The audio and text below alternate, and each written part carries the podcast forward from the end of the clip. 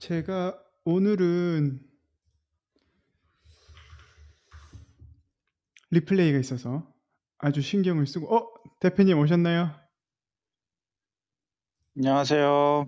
안녕하세요. 제 목소리 잘 들리시나요? 네, 잘 들립니다. 아 반갑습니다. 어디 계세요 지금? 지금 라스베가스에 있습니다. 아, 아직 베이로 안 오셨나요? 네 네, 내일 출발합니다. 베이에서 좀 계실 예정이라고 들었는데 맞나요? 네네, 1월 달 한 연말 조금 전까지는 있을 것 같습니다. 어 진짜 시간 되시면 한번 오프라인으로도 보시죠. 네, 너무 좋죠. 아 기대됩니다. 아 제가 또 인사를 못 드렸는데 뭐 지혜님께서 충분히 어, 어느 정도 해접을 드렸을 거라고 생각하는데 저는 이한입니다. 처음 뵙겠습니다. 어, 처음은 아니고 저번에 얘기 한번 했었습니다. 비트코인 그래요? 관련해서. 네네. 아 우리가 한번 얘기를 했었군요. 반갑습니다. 네네. 아 맞아요. 반갑습니다. 돼요. 예.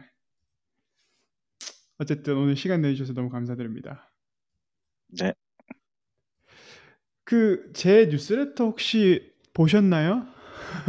네, 한번 쭉. 읽어봤습니다. 음, 아직까지 리액션은 조금 해주시고 어, 일단 오늘 세션 간단하게 소개드리고 우리 오늘 어, 다 같이 Web3 아니면 블록체인, 뭐 크립토, NFT, DeFi, DAO 등등 여러 가지에 대해서 얘기를 나눠보도록 하겠습니다. 일단 제가 링크들을 좀 쉐어해 드리고 있는데요. 단톡방에도 지금 클럽하우스 링크 좀 쉐어해 드리고 다들 오실 때까지 한 3분 정도만 더 잡담하고 7시 5분부터 어, 주제를 시작해 보도록 하겠습니다. 제가 중간중간에 글을 쓰는 소리가 날 수도 있어요. 이게 뭐냐면 제가 이거를 편집을 한번 해볼까요? 여태까지는 한 번도 시도되지 않았던 편집을 한번 해볼까 하는데 뭐 제가 마음에 안 드는 부분들은 제가 다 빼버리고 어, 편집을 해서 한 10분, 20분 정도로 한번 짧게 남겨놓고 싶은 마음이 들어서 오늘 뭐 김민현 대표님도 와주셨고 세션이 생각보다 재미있을 것 같아서 저도 사실 준비를 좀 했어요. 뉴스레터 보시면 아시겠지만 준비를 좀 했기 때문에 오늘 세션은 딱 남겨서 일단 리플레이도 남기고 조금 편집을 한번 해볼까 합니다. 처음 시도하는 거니까 어, 글 쓰는 소리가 좀 나시더라도 이해해 주시길 바라고 근데 그렇다고 해서 오늘 뭐 김민현 대표님이랑 저랑 단둘이만 이- 이야기하는 거 아니에요. 어차피 뭐 평소에 하듯이 똑같은 느낌으로 가는 거예요. 제가 일단 제 뉴스레터는 어떤 가이드라인이라고 생각해 주시면 돼요. 지금 위에 있는 링크로 제 뉴스레터 오늘 쓴 뉴스레터예요. 사실 오늘 쓴 거 아니에요. 일주일 내내 썼어요. 사실은 이 세션을 제가 지난주에 하려고 했어요. 근데 어쩌다 보니까 지혜님께서 또 너무 감사하게 김민현 대표님 섭외를 해주셔가지고 시간 나신다 그래서 제가 이걸 한 주 미루면서 또 한 주 미루니까 또 포스팅하기 싫더라고요. 그래서 일주일 동안 또 계속 쓸데없이 끝났는데 계속 한 번 더 보고 한 번 더 쓰고 이거 붙이고 저거 붙이고 하다가 오늘 어떤 산고의 고통으로 저는 뭐 죄송합니다. 모르는 느낌이지만 앞으로도 모를 거고 이거를 이제 올렸는데요. 너무 긴장되는 부분이에요, 사실. 어, 왜냐면 이게 바- 박제가 되는 거잖아요. 제가 전문가도 아닌데 제 나름대로 정리를 해본 건데 이거를 가이드라인으로 오늘 토픽들을 하나하나 가면서 제 생각도 말씀드리고 김민현 교수님이 제 생각이 틀린 점을 교정해 주시고 다른 분들도 동시에 올라오셔서 편하게 얘기하는 평소랑 똑같은 세션으로 진행해 볼까 합니다. 어, 뭐 일단 올라오실 분들은 편하게 손 들고 올라오시면 돼요. 굳이 막 딱 정해놓고 하는 게 아니라 언제든지 할 얘기 있으시면 편하게 손 들고 올라 주셔도 되고 어, 저희 단톡방에 지금 바로 피드백을 주셔도 제가 모니터링을 할게요. 근데 단톡방은 제가 확실히 계속 모니터링을 100%할 수 있을까라고는 확신이 없어요. 그러니까 그냥 올라오셔도 되고 그리고 백채널은 제가 거의 못 봐요. 이거 할 때는 정신이 없어서 그러니까 그 점은 이해해 주시면 좋겠습니다. 자, 간단하게 지금 7시 5분이니까 들어오실 분들은 다 들어오신 것 같아요. 그래서 좀 슬슬 시작을 해볼까 하는데 일단 주간 실리콘밸리 얘기 잠깐만 할게요. 이게 저희는 매주 이 시간 한국 시간으로 정오고요. 그 실리콘밸리 시간으로 오후 7시에 모여서 이렇게 토론을 하고 있고요. 제가 위에 있는 링크처럼 뉴스레터를 주말에는 안 써요. 평일에는 제가 아침에 뉴스를 보면서 그거를 캡처해서 아주 짧게 짧게 코멘트만 달아서 이메일로 보내드리고 있으니까요. 어, 그거 관심 있으신 분들은 구독하시면 되고요. 구독을 하신 분들한테는 그 우리 구독자 전용 채팅방에 들어올 수 있는 기회가 주어집니다. 원래는 오픈해서 아무나 다 들어오시고 그랬는데 어, 광고하는 분들이 좀 들어오셔가지고 이제 구독자를 구독을 하시면 그 welcome letter에 그 구독자 전용 방 링크랑 비밀번호가 가니까요. 거기에 맞춰서 들어오시면 좋을 것 같습니다. 오늘은 그래서 제가 요즘 관심이 많은 Web3를 생각을 해보다가 Web3를 좀 찾아보다 보니까 뭐 다 연결되어 있더라고요. 블록체인, cryptocurrency, 뭐 DAO, NFT, 뭐 DeFi 다 연결이 되어 있어서 이거를 그냥 개인적으로 제가 생각했을 때 뉴스레터 형식으로 중요한 개념들만 정리를 하고 제 생각만 조금 덧붙여 봤어요. 그런 가운데 또 우리 지혜님께서 우리 어, 구독자 단톡방 부방장이시고 어, 한국 지부장으로 얘기를 하고 있는데 그 김민현 대표님과 연결을 해주셔서 김민현 대표님 모시고 평소랑 똑같은 세션인데 전문가가 한 분 추가된 그런 느낌으로 얘기를 해보면서 뭐 너무 테크니컬하게 갈 필요는 없을 것 같아요. 제 생각에는 이게 어떻게 보면은 저희 주간 실리콘밸리의 목적은 뭐 경제적 자유, 뭐그 재정적 자유도 있고 그리고 이게 어떻게 우리가 이 트렌드를 봐야 될까, 사회적으로 어떤 영향이 있을까, 그리고 이걸로 돈을 벌려면 어떻게 해야 될까, 뭐 이런 느낌으로 가는 거기 때문에 너무 테크니컬한 것보다는 그런 뭐 투자자로서의 입장이라든지 아니면 사회에서 살면서 트렌드로서 어떻게 변할 것 같은지에 관해서 얘기를 좀 해보면 좋을 것 같습니다. 괜찮으시죠, 대표님? 네, 좋습니다. 네, 그러면 김민현 대표님은 지금부터 제가 대표님이라고 부르고 세션을 시작해 보도록 하겠습니다.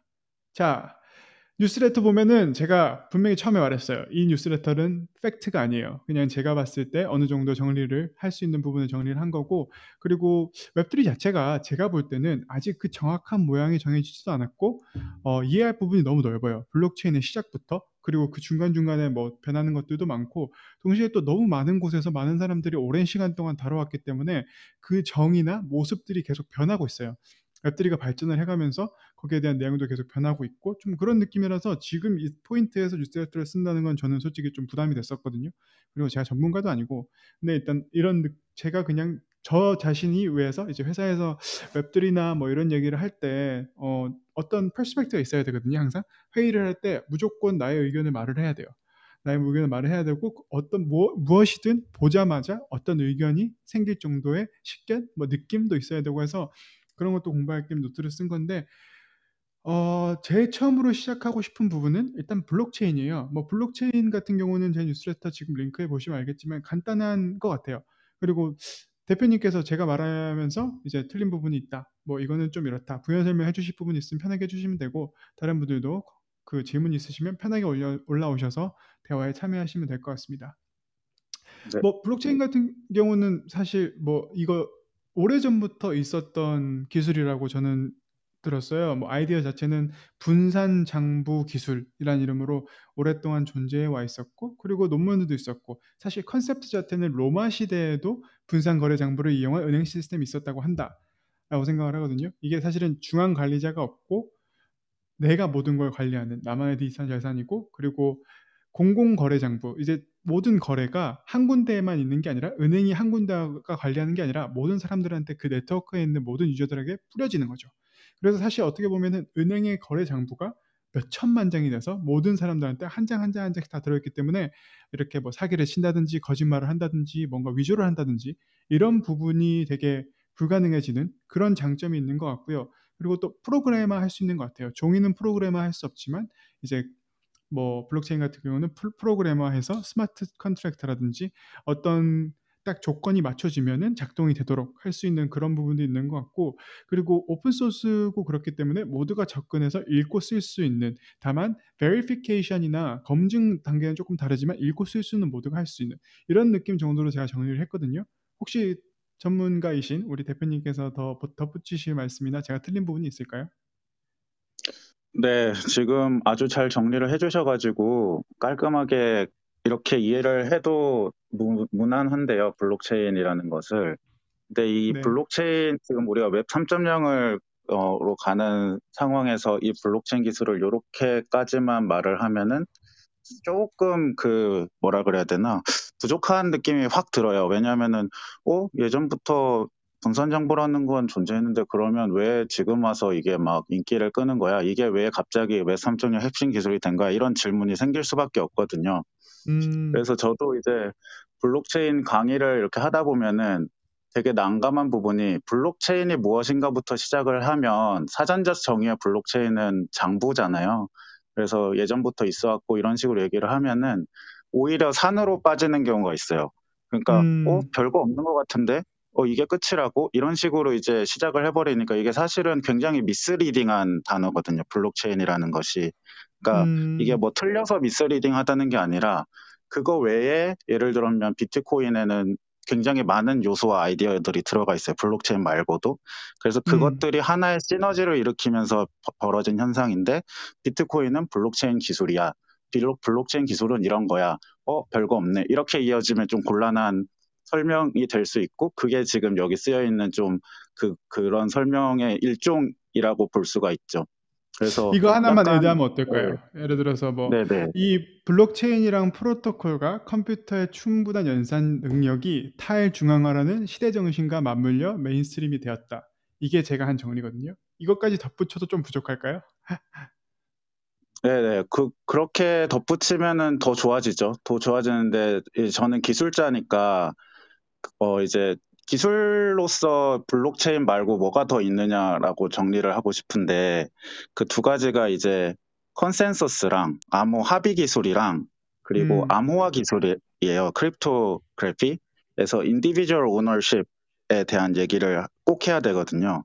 그래서 음. 장부가 있고, 합의 기술이 있고, 암호 기술이 있다. 요 세 가지가 제일 중요한데 그 합의 기술에서도 엄청난 발전이 있었어요. 그 장부 기술은 사실 건드릴 게 별로 없었고 그 합의 기술에서도 지금 POW, POS, 뭐 DPoS 계속 나오잖아요. 그리고 scalability로 넘어가면은 굉장히 advanced된 암호학적 합의 기술까지 넘어가거든요. 그래서 그런 것들은 사실 블록체인을 공부한다고 해서 되는 건 아니고 합의 기술을 따로 파야 돼요. 그, 그 음. 부분이 하나 있고 그다음에 암호 기술 같은 경우에는 우리가 private key, public key 암호화 방식은 예전부터 있어 왔는데 이런 식으로 완전하게 individual ownership을 주는 방식으로 wallet을 깔아라라고 시작하는 제품은 이때까지 한 번도 존재한 적이 없어요. 그러니까 HTTPS 같은 그런 것들이 이제 대표적인 이제 private key, public key 방식으로 아, 어, 클라이언트 단에서 보낸 정보를 서버가 모르게 하는 기술들은 우리 인터넷상에서 이제 녹아 있었는데 그거를 너에게 완전히 컨트롤을 주고 이, 이것이 너에게 가치를 줄 수 있어라고 브랜딩을 해서 들어간 제품은 없었던 거죠. 그래가지고 individual ownership cryptographic에서도 어, 나름의 발전이 있었고 실제로 비트코인에서 이 암호화 암호화적인 최적화도 많이 일어나고 있고 그런 것들이 이제 어떻게 보면은 어 그 논문 같은 데서 내가 새로운 암호 뭐 scheme을 만들었다 그러면 이제 블록체인에 제일 넣고 싶을 정도로 굉장히 중요한 이제 그 mainstream이 된 거죠. 음, 감사합니다. So, 그- 그러니까 이렇게 그냥 뭐 예전에 있었던 게 요즘 어쩌다 보니까 뜬 거야라는 것보다는 일단 기술적으로도 뭐 이제 암호화 자체의 기술, 합의의 기술, 합의 기술의 발전 그리고 개인 소유의 아이디어가 확실히 발전을 하면서 이게 mainstream으로 올라올 수 있었던 계기가 되었다. 이 정도로 정리하면 좋을까요?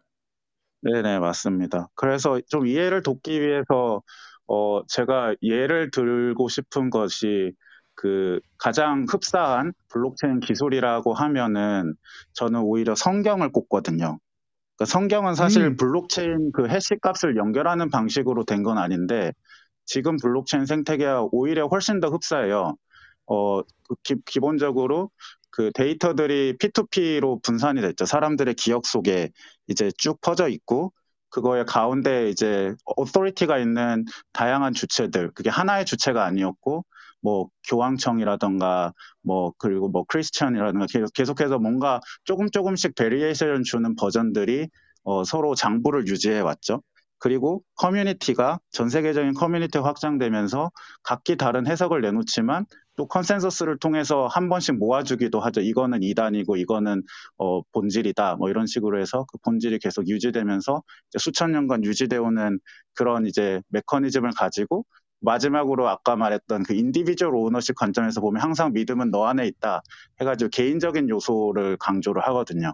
그러니까 음. 이게 이제 전 지구적으로 퍼졌을 때 무리 없이 그 데이터가 받아들여지는 그런 속성이 있는데 그래서 이런 커뮤니티적이나 사회적인 현상까지 같이 이해를 해야 이 블록체인이 작동하는 원리에 대해서 좀 감을 잡을 수가 있어요. 어 감사합니다. 약간 반감이 들면 들기도 하면서도 너무 성경에 대한 딱 비유가 나오니까 그 반감이 살짝 들면서도 또 얘기를 네, 듣다 보니까 좀 종교적인 건 되네요. 빼고 기록적인 요소, 기록을 어떻게 우리가 유지해 왔는가 요소적인 것만 보면은 이 점이 그쵸. 훨씬 흡사하고 이 관점에서 보면은 블록체인이란 말이 얼마나 별 의미가 없는지 알 수 있어요. 블록체인이라는 그 블록을 해시값으로 연결해서 관리하는 그 체계는 사실상 optional 할 수도 있거든요. 이걸 관리하는 거에 있어서는. 음. 실제로 블록체인이라는 기술 그 자체는 굉장히 지금 variation이 많이 들어가 가지고 그게 transaction 단위로 블록을 만드는 행위조차도 지금 그 최적화가 일어나고 있거든요. 그래서 이 음. 부분은 블록체인에 너무 몰입되면 안 된다. 이런 걸 좀 약간 추가하고 싶어요. 감사합니다. 어쨌든 분산되어 있고 뭐 합의, 암호 이런 부분이 제일 중요하고 개인 소유 이런 부분이 더 중요하다. 블록체인에 그냥 블록과 체인이 이어져 있다 그런 것보다는 이런 사회적인 부분도 신경을 써야 된다는 거. 그 부분은 공감이 갑니다. 그리고 그러면 조금 더 넘어가서 암호화폐로 바로 넘어가 볼게요. 이제 암호화폐는 제가 정리한 거는 블록체인 기술과 cryptography를 이용해서 만든 가상 혹은 디지털 화폐라고 정리를 했고요. 어, 장점은 중앙 관리자가 없어서 single point of failure가 없다. 뭐, 뭐 AWS처럼 AWS East가 다운된다고 웹사이트가 절반이 날아간다. 이런 게 아니라는 거죠. 그리고 뭐 이론상 기존 금융 서비스보다 쉽고 빠르고 저렴하다. 그리고 화폐 자체의 가치가 증가할 수도 있다라는 게 세 가지 장점으로 꼽았고요. 그리고 단점은 뭐 모든 거래가 공개되는데 그 거래자의 정보가 비공개인 시스템이라 실수로 거래자가 공개될 경우 예를 들어서 뭐 그 지갑에 코인 지갑의 주인이 밝혀질 경우 모든 거래가 특정된다는 단점 그리고 돈 세탁 같은 그런 뭐라 그럴까? 나쁜 것들이 나쁜 방향으로 쓰일 수 있다는 점 그리고 불완전한 타의 중앙화 플랫폼들로 인한 위험. 예를 들어서 블록체인이나 뭐 그 cryptocurrency 자체는 괜찮은데 그 그거를 관리하는 플랫폼들 어느 정도 반중앙화되어 있는 플랫폼들이 위험할 수 있다. 해킹이나 그런 부분에서. 그리고 또 뭐 타의 중앙화에도 불구하고 부는 웰스는 중앙화되어 있다. 뭐 45%의 비트코인은 고작 만 천 명이 가지고 있다 이거는 사실 뭐 달라도 똑같아요. 그래서 그렇긴 하지만 어쨌든 이념 자체가 다른 거니까 조금 한번 노트를 해봤고 자원 낭비가 있을 수 있다고 생각을 해요. 뭐 proof of work 같은 경우 뭐 지금 아무래도 전기를 많이 쓴다. 한동안 작년에 그런 뉴스나 그래프들이 엄청 많았잖아요. 막 전기를 다섯 번째로 많이 쓰는 나라가 바로 블록체인 마이닝이다. 뭐 나라만큼 어떤 나라만큼 쓰고 있다. 그런 얘기가 많아서 이 정도 세 가지 장점, 다섯 가지 단점들을 제가 한번 정리를 해봤어요. 혹시 이 내용 보시고 싶은 분들은 왜 링크로 들어가시면 제 뉴스레터 있으니까요. 보시면 되고 질문 있으신 분들은 손 들고 올라오시면 됩니다. 자, 대표님 어떻게 생각하세요? 이게 괜찮은 정리일까요? 네, 이것도 아주 훌륭한 정리인데요. 이것도 아, 근데. 아까랑 아니 근데 이게 굳이 네. 칭찬으로 시작하지 않으셔도 돼요. 아닙니다, 아닙니다. 제가 항상 이게 이제 무슨 느낌이냐면 업데이트가 네. 있는 거예요. 그러니까 이게 음, 이제 기술이 엄청 빠르게 발전하니까 이 기술은 음, 이제 한 1년 전 정도, 1년 전쯤에 봤으면은 아, 요 정도만 이해해도 돼요.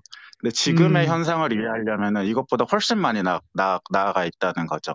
그래서 제가 약간 추가하는 방식으로 여기다 이제 조금만 쌓아가면 되는데 여기 음. 보면은 중앙 관리자랑 그 이제 뭐 탈중앙화 얘기가 나오잖아요. 맞아요. 제가 보기에는 그 페이지가 좀 지났어요. 그러니까 어, 탈중앙 완전한 탈중앙화를 꿈꾸면서 출발한 거는 맞죠. 비트코인이 완전히 permissionless하게 인간의 개입이 없는 trustless한 장부를 만든 거는 맞거든요. 네. 그래서 이 안에 있는 이제 POW랑 POS 얘기로도 이어지는데 pure한 POW는 인간의 개입이 없이도 장부를 유지한다는 걸 어느 정도 증명을 한 거예요. 적어도 13년 동안은 문제가 없게 유지를 할 수 있다라는 거를. 그래서 이, 음. 그것만으로 이제 POW와 POS는 뭔가 이제 대체 가능한 부분은 아닌 거죠. P, 완전한 탈중앙화를 하려면 연산력이라는 개념을 넣을 수밖에 없고 그런 POW라는 기술이 이제 pure한 네트워크를 유지하는 데는 굉장히 어, 간단하고 scalable한 솔루션인 거죠. 근데 이제 음. POS로 넘어가면서 다양한 합의 알고리즘이 추가되고 있다는 건 무슨 현상이냐면은 우리가 기존에 있는 중앙화라고 하는 부분도 자세히 살펴보면은 완전한 중앙화는 또 아니거든요. 어느 정도는 탈중앙화가 돼 있어요. 예를 들어서 뭐 달러라고 그러면은 뭐 미국이 모든 걸 결정할 것 같지만은 그 권력이 굉장히 세밀하게 분산이 되어 있거든요. 어느 정도의 이제 안전장치나 국제적으로 이제 큰 일을 내지 않기 위해서 굉장한 마- 음. 굉장히 많은 safety net들이 있단 말이에요. 그럼 그쵸. 이것도 어떻게 보면 탈중앙화의 일종이라고 볼 수가 있죠. 그래서 맨 끝단에는 완전한 탈중앙화가 있고 또맨 끝단에는 뭐 왕권 시절에 진짜 뭐 왕이 한마디 하면은 화폐를 두 배로 늘릴 수 있는 뭐 그런 완전한 중앙화가 있고 한 음. 하다 보면은 이제 지금은 중앙화 주- 그런 중앙 집권적인 어 그 시스템들도 민주화와 세계화를 통해서 탈중앙화 쪽으로 많이 많이 가고 있는 거고 그리고 뭐 음. 중국 같은 경우도 뭐 CBDC나 이런 걸 도입하면서 어 그것도 물론 중앙화된 화폐 일종이긴 하지만은 탈중앙화 개념을 계속 넣고 있다는 거죠. 화폐나 이런 금융 시스템 쪽에서도 이제 마켓을 그쵸. 이제 존중하는 방향으로 그리고 crypto 세계에서는 완전한 탈중앙화부터 시작해서 POS나 이런 validator를 이제 좀 유명한 사람을 쓴다거나 유명한 기업들과 협력한다거나 뭐 최근에 뭐 리브라나 이런 건 뭐 성공하진 못했지만은 아예 뭐 비자 카드나 뭐 기존의 금융 시스템과 이제 합치려는 시도들 쪽으로 해서 중앙화 쪽으로 많이 가고 있는 거예요. 그쪽에 이제 유저들이 있는 걸 알고 있으니까. 그래서 아직은 음. 완전히 만났다고 보긴 어렵지만 실제로 얇게 만났거든요. 그래서 음. 탈중앙화 시스템부터 중앙화 시스템까지의 그 그래뉴얼리티가 지금 생, 어, 아주 세밀하게 채워지고 있다. 이렇게 보는 것이 더 정확할 것 같아요. 근데 이거는 사실 우리 여기서 뭐 일반적으로 우리가 비트코인이라든지 코인 투자하시는 분들이나 코인 관련된 분들한테 물어보면은 아 결국은 우리가 달러가 너무 중앙은행이 잘못하고 있기 때문에 뭐 그 달러의 아, 그 화폐의 민주화, 탈중앙화 이게 궁극적인 목표 목표 아니었나요? 만약에 여기서 또 다른 중앙화된 엔티티가 생긴다면 개체가 생긴다면 이거는 어떻게 보면 처음에 비트코인이 시작된 부분을 좀 부정하는 느낌이지 않나요? 그렇죠. 그런 사람들이 어, 당연히 존재하는데 비트코인 maximalist라고 하는 사람들이죠. 근데 그 그쵸. 사람들의 voice가 계속해서 줄어들고 있고 맞아요. 이거는 실제로 market cap을 봐도 비트코인의 market cap이 계속해서 줄어드는 걸 볼 수가 있어요. 음. 이거는 이제 다 자연스러운 수순인 것이 완전한 탈중앙화에서 완전한 중앙화 사이에 수많은 자산군이 존재하고 그들이 그쵸. value를 가질 텐데 얘들이 계속 이- 우리가 이거를 이제 programmable money라고 하거든요. 어, 맞아요. 내가 원하는 대로 어, 다양한 variation을 칠 수 있다 보니까 그것들이 하나하나 마켓핏을 찾아가면서 비트코인의 입지는 줄어들 수밖에 없는 거죠. 그래서 음. 이제 완전한 탈중앙화냐, 뭐 중앙화냐, 어떤 게 뭐 달러가 옳냐, 비트코인 옳냐, 이 논의는 이제 사실상 mainstream에서는 더 이상 하지 않죠. 무의미하기도 하고 충분히 하기도 했고 너무 많은 자산이 음. 있기 때문에 그거 말고도. 아 대표님 오늘 제가 또 모시고 보니까 저랑 너무 생각이 비슷해서 조금 아쉬운데요. 좀 더 극단적으로 그렇죠. maximalist 한 비트코인이 분이 세상에 오시면은 이제 이제 응. 파이, 파이팅 mode로 가는 건데 저도 약간 어 이거 너무 좋아하는 스타일이어가지고 그러니까요. 이거 너무 또 순한 맛이 될 것 같아서 아쉽지만 그래도 전 좀 개인적으로는 아주 기쁜 게 '아 역시 전문가분들도 내가 생각하는 거랑 좀 비슷하구나. 내가 어느 정도 맞췄구나.' 이런 생각은 들어서 어 약간 기쁩니다. 그 비 제 생각은 여기 지금 뉴스레터에 보시면 파란색으로 적은 건 제 생각이고요. 까만색은 제 나름대로 봤을 때 팩트예요. 근데 뭐 완벽한 팩트는 아닌 것 같지만 어쨌든 그런 식으로 구별을 해 놨으니까 보시면 될 것 같고 질문이 있으신 분들은 손 들고 올라오셔도 되고 저희 단톡방, 단톡방 구독하시면 들어가실 수 있어요. 거기서 질문해 주시면 제가 바로 봐서 대신 질문해 드리겠습니다. back channel은 제가 지금 잘 못 봐요. 그래서 어쨌든 뭐 우리 지금 consensus가 나왔기 때문에 대표님이랑 저랑 consensus가 나와서 이제 옛날처럼 뭐 비트코인 maxi나 그런 거나 아니면 완벽한 탈중앙화보다는 어느 정도 중간 중앙화와 탈중앙화가 양쪽 끝에 있다고 보면은 그 중간 어떤 스펙트럼에서 이 부분이 만날 것이다. 저는 이 부분은 굉장히 많이 동의를 해요. 여기 제가 파란색으로 적어 놓은 것처럼 블록체인이고 디지털이기 때문에 기존의 화폐가 가지지 못했던 장점들이 많지만 탈중앙화를 완벽하게 이루기는 불가능하고 그렇다면 그 중간에서 만나서 기존의 화폐를 좀 개혁하는 방향으로 가지 않을까 라는 게 제 생각이었는데 그래서 제가 한마디 한 게 뭐 현재의 하이프를 이용한 버블과 미래의 혁신을 위한 기술을 잘 구분하는 게 주, 중요한 것 같다 라고 말을 했어요. 근데 대표님도 좀 비슷한 생각이신 것 같고 기택님도 올라오셨는데 어떻게 생각하세요? 네, 안녕하세요. 네. 예, 저 우리 그, 그 리플레이 한다고 너무 이렇게 예? 예의 차리지 않으셔도 돼요. 평소처럼. 아, 네. 아, 김민현 대표님 처음 뵙기도 하고, 음, 아, 맞다. 전에 토론할 때 저 있었는지 잘 기억은 안 나는데, 저 최근에 이제 아, 여러 번 저는 이걸 비트코인이라던가 블록체인이라던가 이렇게 어떻게 활용되고 이런 걸 이해해보고 싶어서 이런 게 지금 화- 화제가 확 됐다가 좀 죽었다가 다시 화제때 이게 반복되고 있다가 이제 최근에는 굉장히 굉장한 관심을 받고 있잖아요. 근데 그때마다 한 번씩 이제 좀 잘 이해해보고 싶어서 좀 공부해보다가 어느 지점에서 약간 메비우스의 띠에 갇힌 것 같은 그런 답답함을 느껴서 포기하고 뭐 그런 경우가 되게 많이 있었어요. 근데 이번 기회에 좀 제대로 한번 공부를 해보고 싶어서 여러 가지 찾아보고 했는데 결과적으로는 이게 그 뭐 저기 김민현 대표님 그 남기신 어떤 그 기고하신 글이나 이런 것들도 조금 읽어봤거든요. 그 B2I의 시대라고 하셔서 이제는 그 어떻게 보면 큰 그림으로 보면 이 블랙 블록체인을 기반으로 한 중앙의 컨트롤이 많이 필요 없는 어떤 시스템적인 운영의 시스템을 갖춰서 어, 효율을 좀 챙겨보자라는 맞아요. 생각이 들어요. 저는 방향 자체가. 음, 그 이제 그러니까 그런 덩어리가 하나가 있고 그러니까 그런 경우에는 결국에 NFT도 그렇고 그 시스템 자체가 아무리 어떤 그 인증을 해주는 것을 자동으로 굉장히 철저한 보안을 가지고 해준다고 하더라도 기존의 그 NFT로 만들어진 작품 자체가 진품인지에 대한 구멍이 있기 때문에 결국에는 음, 어떤 시스템을 효율화하는 거지 완전히 어떤 중앙 컨트롤의 노력이 없이도 모든 것이 돌아간다라는 방향은 아닌 것 같고요. 그러니까 그, 그 방향은 크게 지금 다 동의가 되고 있는 것 같고요. 그 저는 나머지 방향이 아직도 이해하기 너무 어려운 게 그러니까 그 시스템에 contribution을 한 사람들에게 그 어떤 그거에 대한 대- 보상으로서 코인을 지불하는 이 시스템은 저 여전히 이게 이해가 좀 잘 안 되거든요. 그러니까 그, 어, 그 어떤 어떻게 보면은 무에서 유를 창조하는 것 같은 느낌? 그러니까 이거를 주고 결국에 그러면 나중에 어떤 자본이 들어왔을 때 그 기존의 코인으로 받았던 아무런 가치가 없던 contribution들이 그 자본의 힘으로 가치를 가지게 되는 것인지 그런 부분에 대해서도 좀 어, 견해가 있으신지 궁금해요. 어, 되게 좋은 포인트 짚어주신 것 같아요. 그, 특히 그 무에서 유로 간다는 말이 되게 와닿았는데요. 실제로 그렇게 많이 현상들이 일어나고 있고, 그래서 이거를 어떻게 이해, 이해하냐면은 저는, 어, 이제 그런 말이 있어요. 웹 2.0에서 value is slower than information이란 말이 있거든요. 그래서 항상 우리가 생각하는 가치는 information보다 느려왔어요. 예를 음. 들어서 유튜브를 본다 그러면 수많은 정보를 우리가 하지만 한 푼도 안 내잖아요. 어느 순간이 되기까지는. 그렇죠. 어, 광고가 귀찮아서 유튜브 프리미엄 결제하는 순간 이제 value가 흐르는 순간이거든요.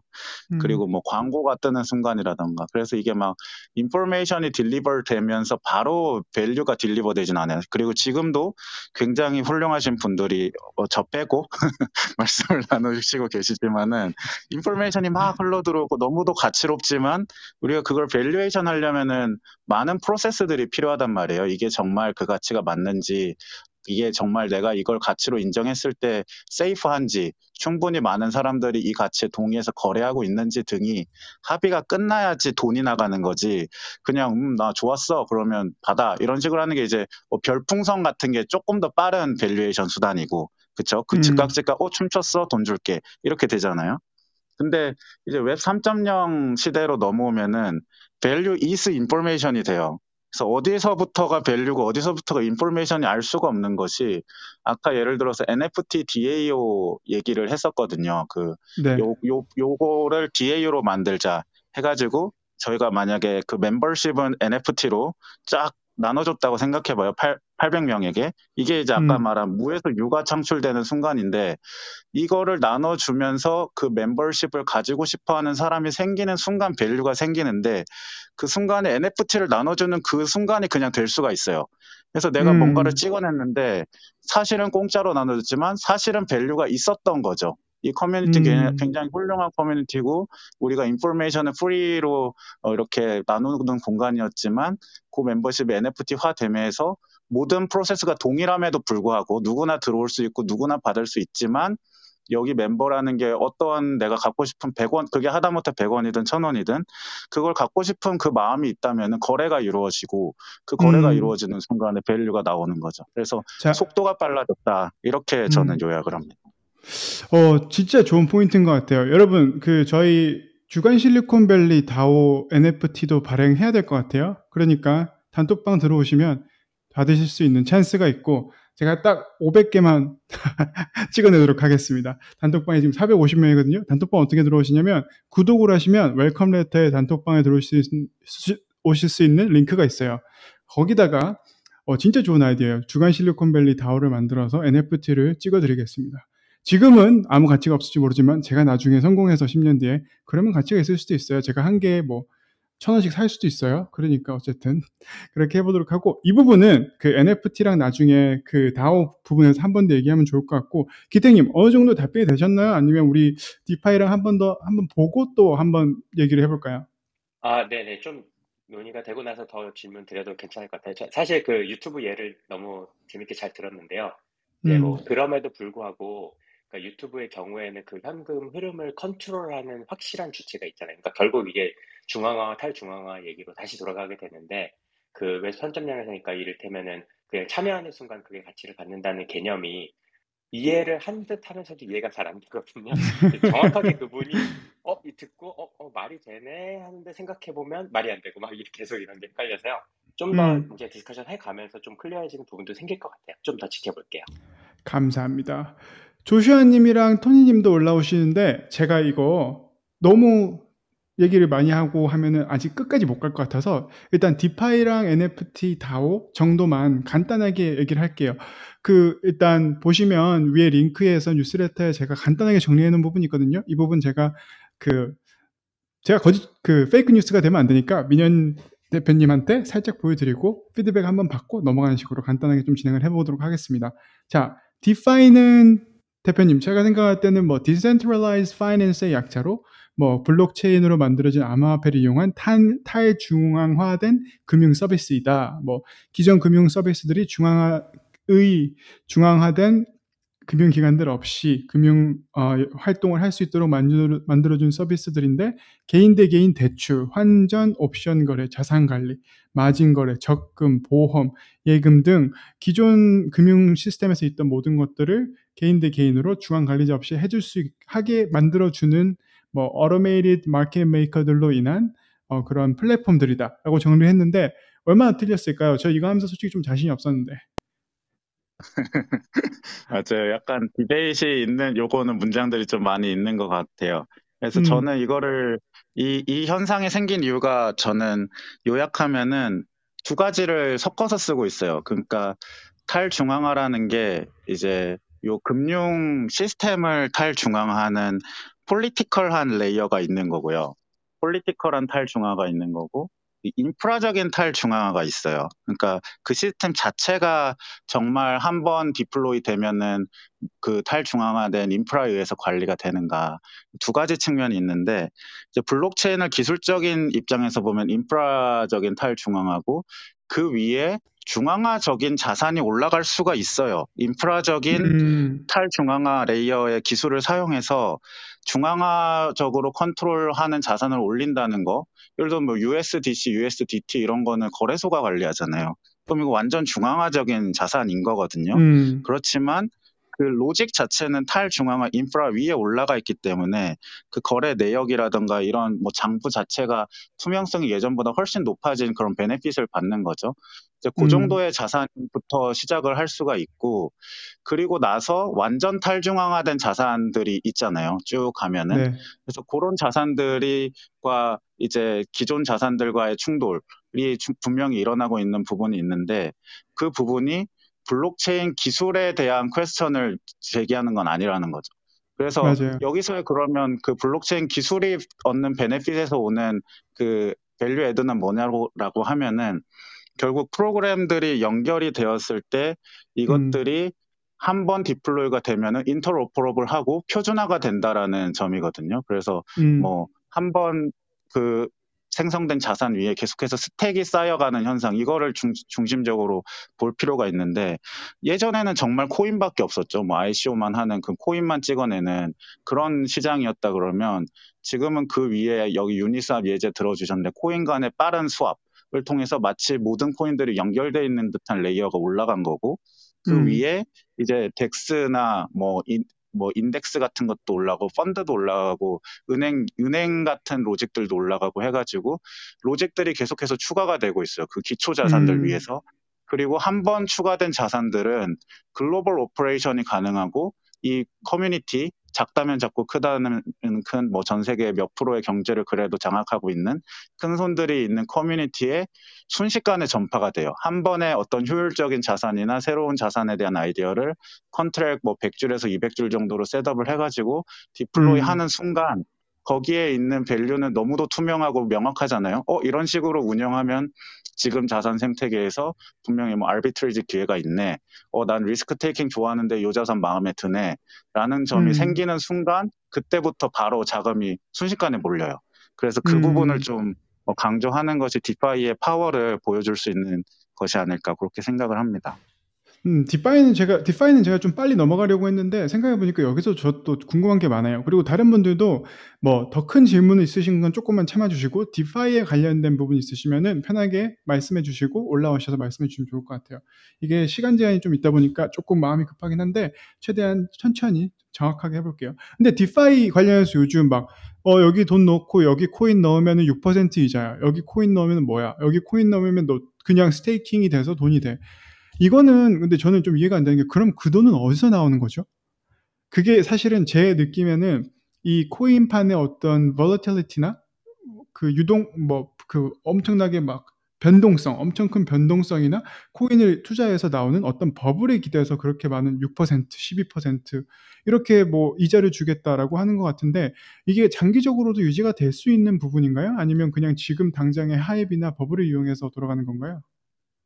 네, 자- 자산 전문가시니까 당연히 하- 버블로 보이면 버블이 맞고요. 여기서 막 이게 음. 버블이 아니다 꼬는 사람이 있는데 좀 그거는 정말 잘못된 행위라고 생각을 하고 그런데 음. 버블이 버블 맞는데 버블이 너무 다양한 거예요. 그래서 음. 그 버블 중에서 진짜 되는 게 있어요. 그 예를 음. 하나 들어보면 아까 뭐 그 이제 커뮤니티에 기대서 막 이렇게 발행을 했다 치- 쳤을 때 그 우리가 이 NFT 커뮤니티가 아 뭐 어떻게 될지 모르지만 이 우리가 만든 요 주간 실리콘밸리 커뮤니티가 어떻게 될지 모르지만 막 사람들이 계속해서 의도치 않게 인기를 끌 수가 있어요. 그게 정말 사소한 그냥 여기다 그 도지코인 예를 들어볼게요. 우리가 NFT를 발행을 했는데 어 우연찮게 거기에 있는 강아지가 너무 귀여운 거예요. 그래가지고 근데 막 근데 가격이 그거는 올라가요. NFT나 DAO 쪽 아닌가요? 저는 그 DeFi에 딱 한정해서 여쭤보면은 이제 뭐 아, 여기에 네, 코인을 그래서 사서 staking을 해놓으면 이런 식으로 올라온다. 그래서 그거는 어떻게 생각하세요? 네, 사실 제가 여기서 NFT를 시작한 이유가 있어요. 음. 그래서 그 NFT가 DeFi로 바뀌어요. 나중에 가면. 아, 그래서 NFT를 staking하고 그래서 play to earn이라면 이제 많이 나- 말이 나오잖아요. 그 NFT를 너무 갖고 싶으니까 여기서 이걸 빌려주는 자산도 생기고 뭐도 생기고 뭐도 생기는데 그리고 이제 펑저블이랑 넌펑저블의 경계가 되게 모호하거든요. 그래서 예를 들어서 음. ERC 71이 있고 ERC 11 어, 115가 있는데 그거에 이제 그룹핑의 문제예요. 그러니까 모든 자산이 다 넌펑저블 하다라고 볼 것이냐 논펑저블한 자산 중에서도 그게 100개가 있다고 볼 거죠. 예를 들면 뭐 칼이 있는데 그 칼 아이템은 100개가 있을 수 있잖아요. 그러면 네. 이거는 코인을 만들어서 100개를 어, 찍어내는 거랑 100개의 수량의 코인을 만들어내는 거랑 약간 비슷해지거든요. 그래서 그 음. 경계도 여러 가지가 있기 때문에 이게 자연스럽게 그걸 넘나드는 거죠. 그래서 어떤 어. thing이 있고 그 thing과 value라고 생각하는 우리의 conceptual한 layer를 얘가 자유롭게 들락날락하고 있고 그 와중에 우리가 value 측면에서 버블이라고 생각했던 것이 타고 타고 타고 가보면은 thing으로 이어져서 내재 가치를 형성하는 경우가 있어요. 그래서 그 부분을 좀 잘 리서치를 음. 해보면은 그 이제 DeFi나 NFT나 이 웹3 생태계에서 value의 재정의 이 측면을 어, 떻게 볼 수 있을지 좀 힌트를 얻을 수가 있죠. 그러면 사실은 fundamental인데 그 fundamental을 어떻게 보여주냐의 차이지 fundamental이 없는 것들은 가치가 없는 거잖아요. 결국은 네. 주간 실리콘밸리를 예를 들면은 주간 실리콘밸리가 가치가 없어지면은 내가 DeFi를 얼마나 얹든 NFT를 얼마나 얹든 그건 버블 위에 버블을 얹는 거지. 제가 주간 실리콘밸리 안 하면 다 망하는 거잖아요. 그죠? 어, 아, 근데 마지막 말씀 그건 아닙니다.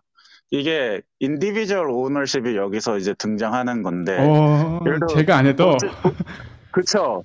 그래서 도지코인이 그 대표적인 예예요. 도지코인은 분명 한탕 했죠.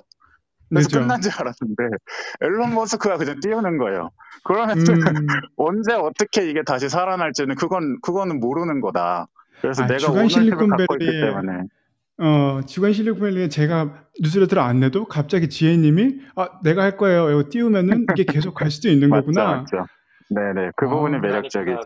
그 화, 화폐로서의 속성을 잘 생각을 해보면 어쨌든 화폐 펀더멘탈이라는 것도 사람들이 얼마나 많은 사람들이 공동으로 그 신뢰를 갖고 그 믿음을 부여하느냐에 따라서 펀더멘탈이 정해지는 거잖아요. 기축통화라든가 이런 것도. 그렇죠. 그러니까 우리가 화폐를 봤을 때 기념 주화로서 뭐그 수집을 하는 화폐가 있을 수도 있고 그런데 그 펀더멘털과 그 실제 돈 액수가 가- 그 적혀진 돈의 펀더멘탈이 또 다를 수가 있고 음, 그러니까 저도 그 부분이 되게 애매하면서도 한편으로 그것 때문에 결국에는 바- 과연 이 비트코인이 통화로서 사용이 될 수 있을까 이런 생각이 들어요. 그러니까 통화라는 것의 기능을 하려면 또 되게 중요한 기능, 그 특성 중에 하나가 직관성이 있어야 되거든요. 그러니까 굉장히 음. 많은 사람들이 굉장히 직관적으로 이것이 이 정도의 가치라는 걸 동일한 믿음을 가질 수 있어야 되는데 이런 식으로 발행한 것이 수집용인지 투자용인지 아니면 거래용인지라는 그런 개념들이 다 모호해지고 어떤 것도 돈이 될 수 있고 어떤 것도 그냥 기념품 될수 음. 있는 이런 모호함 때문에 결국 화폐로 잘 될 수 있을까 이런 의문이 오히려 들어요 저는. 근데 화폐 부분은 우리가 잠깐 대표님이랑 저랑 터치를 했고 기대님 터치를 했는데 나중에 한번 돌아가 볼게요. 왜냐면 그게 제가 볼 때 진짜 중요한 내용이고 저는 일단 안 될 거라고 보는데 그 부분은 나중에 좀 더 깊이 얘기해 보도록 하겠습니다. 일단 NFT, NFT는 이제 좀 우리가 다들 좀 comfortable한 spot에 와 있지 않나요? NFT는 어떻게 보면은 뭐 이제 음, 제가 한 거는 non-fungible token의 약자로 블록체인을 이용해 만들 수 있는 유니크한 암호 토큰이다. 뭐 가상 공간상의 물건이나 실제 물건에 부여할 수 있고 물건의 소유권을 증명해주며 중앙화된 거래자 없이 소비자 간의 직접적인 거래가 가능하다. 뭐 제가 볼 때는 집문서나 계약서 이런 것들 뭐 그리고 말씀하신 대로 DAO에 쓰는, 쓰는 것들이나 어떻게 보면은 지금 기존에 있는 물건들을 대체하고 그 물건들이 좀더 어, 투명하고 효율적으로 운영되기 너무 좋은 툴이라고 생각을 하는데 제 정리가 어떨까요? 뭐가 좀 틀린 부분이 있을까요? 전 좀 요거는 아까 DeFi에 비해서 좀 자신감 있게 썼는데 대표님 어떻게 생각하세요? 네, 역시 틀린 부분은 없지만 약간 마음에 안 드는 부분이 하나 있긴 한데 그게 네. 신문사 NFT 예제예요. 왜요? 전 너무 좋은 것 같은데. old, 올 아까 아까랑 비슷한 맥락으로 이제 old한 건데 음, 그 제가 한 가지 좀 여쭤볼게요. NFT가 몇 개나 생길 것 같으세요? 그게 한도가 없지 않을까요? 그래서 최종적으로 예를 들어서 지금 성장 속도나 뭐 이런 거 감안했을 때 뭐 3년 이내에 NFT가 몇 개가 될 것이다. 이런 예측을 해보실 수 있을까요? 3년 이내에 NFT가 한 6천억 개 되지 않을까요? 그렇죠. 어마어마하게 많은 NFT가 나오는데 그 와중에 굳이 우리가 어떤 계약서나 집문서나 요 traditional 시스템에서 우리가 boring한 주제잖아요. 어떻게 보면은. 아 뭐, 근데 boring한 그게 가장 좋은 거 아닐까요? 예. 네네. 그래서 이게 이제 되게 금융적이기도 하고 이제 NFT의 음. 본질을 대변하지 못하는 것이 저는 이거를 이제 NFT가 뭐냐라고 하면은 for all the thing이라고 말을 하거든요. 그러니까 음, 모든 맞아요. thing에 대한 것이다. 그러니까 메타버스 world가 계속 커나감에 따라서 우리가 여기에서 serial number를 계속 붙일 텐데 우리 현실 음. 세계에 보면 뭐 티셔츠에도 붙어 있고 시리얼 넘버라는 것이 뭐 생수통에도 하다못해 물에도 붙어 있잖아요. 그러니까 음. 맞아요. 메타버스 상에서 우리가 쓰는 아이템이나 아바타나 모든 것들에 어떤 시리얼 넘버 거래 가능한 게 붙어 있는 거고 그게 이제 NFT인데 그렇게 봤을 때 이 NFT의 어떤 확장성이나 그 활용성을 이제 금융 금융적인 어떤 속성에만 이제 한정시키는 거는 굉장히 이제 좁은 음. 범위의 해석이 될 수가 있는 거죠. 그거는 저도 확실히 공감합니다. 뭐 솔직히 저는 그런 생각도 하죠. 제가 만약에 나중에 나이키 신발을 사면 그 나이키 신발과 똑같은 NFT가 나의 아바타로 나와서 나만 가질 수 있는 그런 나이키 신발이 될 것이다. 그런 예는 제가 지난번 세션에 한번 했었어요. 그래서 말씀하신 대로 NFT는 집문서나 계약서는 그냥 제가 당장 집문서 이런 거 종이 같은 거 가지고 있기 싫잖아요. 그래서 그러면 어 이게 NFT로 되면 너무 편하겠다라고 생각했는데 말씀하신 대로 유지 케이스는 정말 어마어마하고 거의 뭐 제한이 없다고 생각해도 좋을 것 같습니다. 자, 그러면 드디어 제가 너무너무 관심 있는 부분, 다오 인데요. 이제 다오는 제가 정리를 한 건 위에 뉴스레터 보시면 아시겠지만 Decentralized Autonomous Organization이라는 뜻으로 이제 탈중앙화된 자유조직이라고 특별한 위계 질서나 중앙 조직 없이 참가자 모두가 투표로 자동적으로 의사결정을 하는 조직으로 참여를 하려면 일정량의 암호화폐나 NFT를 구매하는 방식으로 참여가 가능하다. 조직에 암호화폐나 NFT를 구매한 자를 참여할 수 있고 예를 들면 구매 금융 금액 금액만큼의 투표수를 가진다든지 다양한 각자 다오마다의 규칙으로 인해서 운영되고 보통 제 개인적으로 봤을 때는 투자와 커뮤니티 유지에 많이 쓰이고 있다. 라고 했고요. 사실 이거는 제가 저희 BC들끼리 저녁을 먹을 때 가끔 있는데 그때도 이런 얘기 진짜 많이 해요. 아야 이거 VC를 NFT를 만들어가지고 아니면 DAO를 만들어가지고 이거를 굳이 우리가 이렇게 막 열심히 할 필요 없이 뿌리자. 어, 사람들한테 뿌려서 사람들이 뿌려서 그 사람들이 결정해 주는 걸로 우리가 투자를 하는 건 어떨까? 근데 이게 뿌리는 거는 요즘 하는 그 DAO VC가 이미 있어요. 이미 있는데 너무 전문성이 없다 보니까 그리고 사람들이 투자를 받는 입장에서 그 DAO VC가 우리한테 줄 수 있는 value가 너무 없다라고 생각을 하는데 제가 생각했을 때는 이 다오 BC를 만들 때 이커머스나 어떤 그 분야에 있는 권위자들한테 다오에 참여할 기회를 주는 거예요. 그러면 그 사람들이 사실 어떻게 보면은 자신들의 그 엑스퍼티즈를 이용해서 자신들이 하는 널리지를 이용해서 그 판결을 내려줄 거 아니에요. 그리고 그 사람들이 또 그 판결을 내려주면서 투자를 하게 되면 바로 도와줄 수 있을 거고 이게 우리 비시들끼리 얘기했을 때 정말 잘 될 것 같은 다오의 모델이었거든요. 그러면서 저는 요즘 생각하는 게 아, 실리콘 주간 실리콘밸리도 다오를 만들어서 우리가 뭐 이거 돈을 벌겠다 뭐 그런 것보다는 어떤 멤버십으로서의 멤버로서의 어떤 가치가 있으면 얼마나 좋을까라는 생각도 했었어요. 근데 제가 정리한 거는 어떻게 생각하세요, 대표님? 근데 우리 그 주한 실리콘밸리 다오 NFT 궁금하신 분들은 우리 저 제 위에 링크앤 뉴스레터 구독하시면 단톡방에 들어오실 수 있으세요. 단톡방에 들어오시면 나중에 언젠가 우리 다오에 들어오실 수 있는 기회가 있을 테니까요. 들어가셔서 많은 얘기 나눠주시면 좋겠습니다. 대표님 어떠세요? 제 뉴스레터에 있는 그 정의. 네, 너무 너무 좋은 것 같고요. 그 특히 그 DAO 같은 경우에는 이게 완전히 그 어떻게 보면 소프트웨어 소프트웨어잖아요. 그러니까 음. 사람이 제, 사람이 중요하다가 되는 거라서 실제로 DAO가 되게 많이 만들어졌지만 우리 그냥 스터디 모임 대충 만들면 그냥 무산되고 안 오고 뭐 하듯이 지금 이하님께서 사실은 이런 커뮤니티를 정말 전문적으로 잘 하시는 분이라서 DAO로 넘어가셨을 때 그 skill이 그대로 쓰이는 거죠. 어, 그 사람들의 참여를 유도하고 인센티브를 주고 뭐 좋은 컨텐츠를 계속해서 배포하고 value를 계속 주면은 조직이 안정적으로 운영되니까 그래서 아까 insight 중에 전문가의 것들을 잘 섭외해가지고 그 DNA 코어 밸류를 잘 구축하는 게 좋을 것 같다 이런 조언도 자연스럽게 해주신 것 같고 그런 것들이 모두 음. 잘 적용되는 게 맞, 맞는 것 같고요. 그래서 음. 저 같은 경우도 비슷하게 이제 다오를 하고 있는 게 있는데 그 한국에 이제 한다오라는 그룹이 있어요. 음. 여기에는 이제 크리에이터들을 위한 DAO고 뭐 대표적인 작가에서 뭐 미상 작가님이나 어 뭐 노서영 관장님이나 뭐 투자사의 뭐 해시드 멤버들이나 뭐 이런 다양한 사람들이 이제 들어와 있어요. 그 안에 AI 네트워크 저 블록체인 하는 그 이제 AI 그 전문가로서도 이제 좀 들어가 있고 그래서 이 DAO가 그 한 가지 그런 기존 그룹과의 차이점이 뭐냐고 하면은 어, 이, 이게 이제 국경을 넘나드는 거죠. 국경을 넘나드는 맞아요. 어떤 표준화된 시스템의 그 voting 체계를 가질 수 있다는 것이고, 그리고 또 하나는 interoperability가 굉장히 강해요.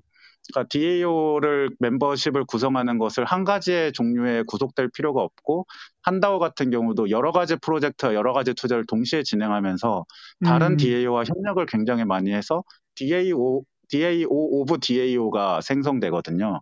음. 대표적인 게 그 안에서 이제 Soul Fiction이라는 또 NFT를 발행해서 진행하는 AI 프로젝트가 있는데 요거는 그 일론 머스크 일론, 미래 일론 머스크 AI를 함께 만드는 모임 뭐 이런 거예요.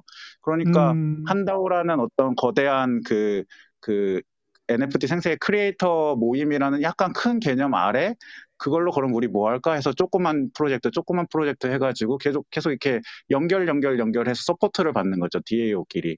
그래서 이 부분이 음. 굉장히 또 DAO의 매력이라고 볼 수가 있겠죠. 아, 저도 이거 진짜 진짜 너무 만들고 싶은 느낌이 많이 드는 게 저도 막 뭐라 그럴까 저는 나중에 제가 미래에 뭐 펀드를 만든다고 쳐요. 그리고 펀드를 만든다고 치면은 이 펀드 management나 어떻게 보면은 그 사람들 간의 그 약속을 지킴에 있어서 자동으로 그 모든 어떤 펀드 management나 우리 그룹에 대한 management 자동으로 이루어지는 게 너무 매력적이고 쉽게 바꿀 수 없는 규칙이 돼버린 것도 매력적이고 그래서 저는 이거는 사실은 컨텐츠거든요. 정, 정확히 말씀하신 대로 그 이 DAO라는 자체가 돈을 벌거나 뭐 그런 거보다는 그 밑에 있는 기존에 있는 그 그룹이나 제가 여기도 예를 든 건데 이미 잘 되고 있는 VC나 이미 잘 되고 있는 투자 회사에서 어떤 기존 투자 프로세스와 질서를 자동화하고 편리하게 만들어주는 구도로 도입될 수 있을 것 같다라고 생각을 했었어요. 그래서 이미 성공적인 투자자 그룹이 현대화되는 어떻게 보면 탈중앙화가 아닌 중앙화되었지만 자동화되는 tool로 쓰이면 되게 효과가 있을 것 같다고 생각을 했어요. 근데 저는 이거 보면서 항상 느끼는 게 아, 이거 인터페이스 자체가 너무 힘들잖아요. 들어가기가 너무 힘든 게 막 제가 unstoppable domain이라고 아실 것 같은데 그 NFT 그 도메인을 샀어요. 그러니까 웹사이트 주소를 NFT로 된 걸 샀어요. 근데 그거 만드는 과정이 너무너무너무 지옥 같았어요. 제가 웹3 포이너에도 그 내용을 넣었는데 다오도 만약에 제가 주간 실리콘밸리 다오를 만들고 싶어요. 그리고 우리 단톡방에 계신 분들한테만 NFT를 나눠주고 뭐 멤버십을 드리고 싶어요. 근데 그 제일 힘든 건 뭐냐면 그러면 우리 단톡방에 계신 453명 지금 47자리 남았습니다. 453명이 모두 월렛이 있어야 되고 모두 이거에 대해서 어느 정도 가입을 하고 그럴 정도의 능력이 있어야 되는 거죠. 저는 그 부분이 너무 아쉬운 것 같은데 대표님께서는 이거 어떻게 보세요? 앞으로는 조금 더 변해야 되나? 아니면 다오가 우리 모든 사람들이 코인 월렛을 갖게 만드는 어떤 포스가 될 것 같나? 뭐 그런 예측은 좀 있으세요? 아, 너무 그, 그 부분에 너무 공감을 하고요. 실제로 저도, 저도 투표할 때 원래 운동하는 게 너무 귀찮아요. 그래가지고, 너무 힘들고, 그 만들기도 힘들고, 그리고 뭐 이더리움에서 만든다 그러면 가스비도 많이 들고, 막, 음. barrier는 너무, 너무 큰데, 그래, 그래, 그럼에도 불구하고 이게 왜, 왜, 그럼 왜 그러, 그러냐. 뭐 만들고 싶어서 그렇게 돼 있는 거 아니고 이게 블록체인의 background 자체가 infrastructure의 탈중앙화부터 시작해서 쭉 user layer로 올라오는 과정에 있는 거라서 음. 그 지갑이나 이런 연동 같은 것들이 그 layer에서 아직 또 우리가 직접 해야 되는 부분들이 많이 남아 있는 거죠. 그걸 음. 아직 여러 사람들이 이제 개발을 하는 와중인 거고 그 중에 이제 뭐 잘하는 기업들이 클레이튼 같이 지금 예를 들면 카카오톡과 DAO가 자연스럽게 연결되면 얼마나 좋겠어요. 그냥 카카오 투표 기능을 썼는데 알아서 그 back단에서 DAO처럼 관리되고 있다 이러면 너무 좋고 그게 뭐 라인 음. 블록체인이나 뭐 어디 다른 메타버스에서도 자연스럽게 연동돼서 내가 원하면 individual ownership으로 전, 전환해서 이더리움 네트워크에서도 사용할 수 있고 뭐 이렇게 돼 이렇게 될 거라고 저는 생각을 하거든요. 음. 그리고 온, 이번에 제가 이제 CES에서 봤던 게 삼성에서 NFT가 탑재된 그 디스플레이를 Nifty Gateway 이랑 협력해서 발표를 했더라고요. 그래서 음. 거기서 보면은 삼성에서 NFT art를 구매할 때 그냥 클릭 한 번으로 credit card만으로 그냥 구매할 수 있게 해주거든요. 와. 그래서 이제 거의 많이 올라오지 않았나? 정말 음. 이제 우리가 폰에서 어 아무런 거리낌 없이 우리가 웹 2.0에서 하는 정도의 인터페이스 수준으로 웹 3.0을 경험할 수 있는 시대가 조금 남았다 이런 생각은 하고 있습니다. 저는 딱 생각나는 게 뭐냐면 아 이래서 만약에 우리가 CBDC를 하게 되잖아요. 그러면 모든 사람들이 코인 지갑을 갖게 되는 거 아니에요. 그거랑 연동되는 방법이 있을 수 있다면 그때는 정말 DAO가 mainstream이 될 수 있지 않나?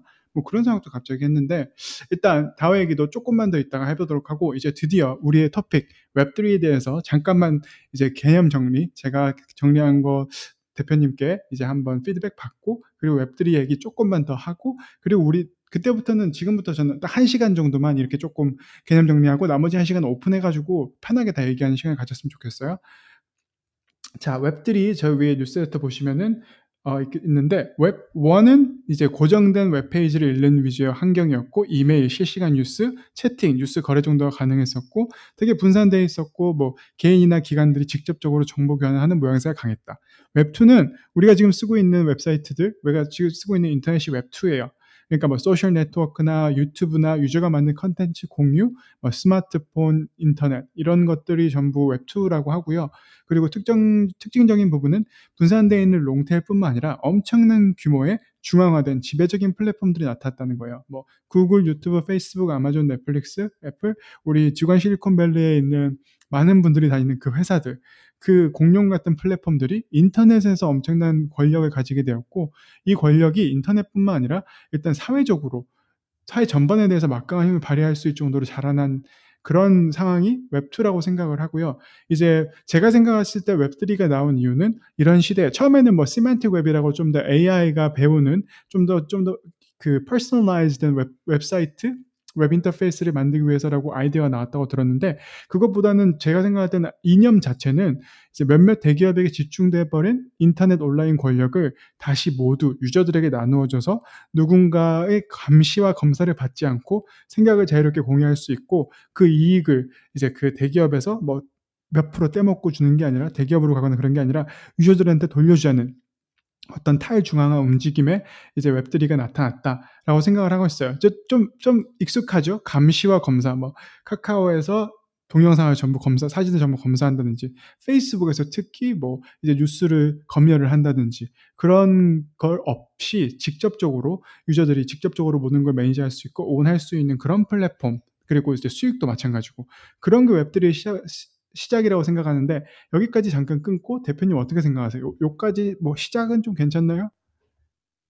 네, 지금 가져오신 요, 요 자료가 A, a16z에서 웹 3.0, 2.0, 1.0 구분한 그 문서 제가, 제가 되게 좋아하는 문서의 summary 같아가지고 너무 음. 마음에 들고요. 감사합니다. 그건 아니에요. 제가 어, 아주 많은 시간을 해서 짜집기를 잘 해봤습니다. 아, A16G 네, 수준의 다큐멘터리를 만들면 네, 네, 네, A16G 수준의 그 정리가 잘 돼 있는 것 같고요. 여러분 웹 3.0이 네네. 아니 그 이런 A16G 수준의 정리가 되는 어, 뉴스레터를 구독해 주시고 다오에 가입을 하시려면은 지금 팔로우를 잘 하셔야 돼요. 일단 위원님 대표님 계속 얘기하시죠. 네네. 어, 근데 여기 지금 아, Why matters.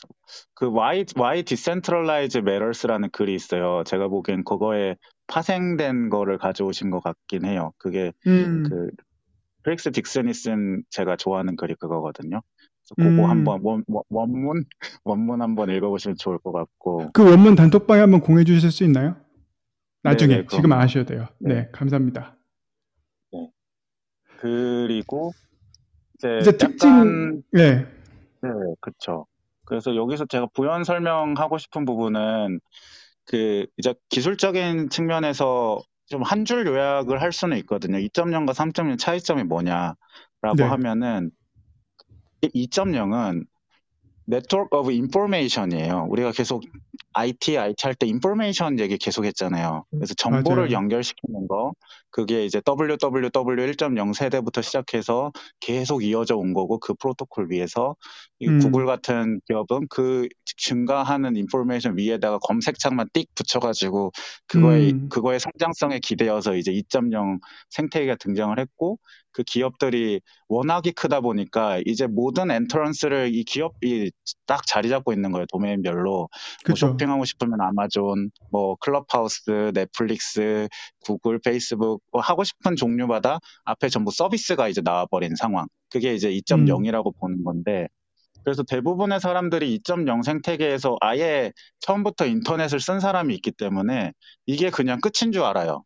아, 음. 이렇게 모든 세상을 우리가 대기업을 통해 접속하는 거구나 라고 생각하는데 이게 인터넷 그 안에 있는 layer는 소프트웨어 layer거든요. 이게 고정된 음. 뭐 KT가 운영하고 SKT가 운영하는 게 아니라 www, HTML, HTTP 프로토콜이 안에 들어가 있고 얘가 굉장히 굉장히 천천히 움직이지만 계속해서 진화하고 있어요.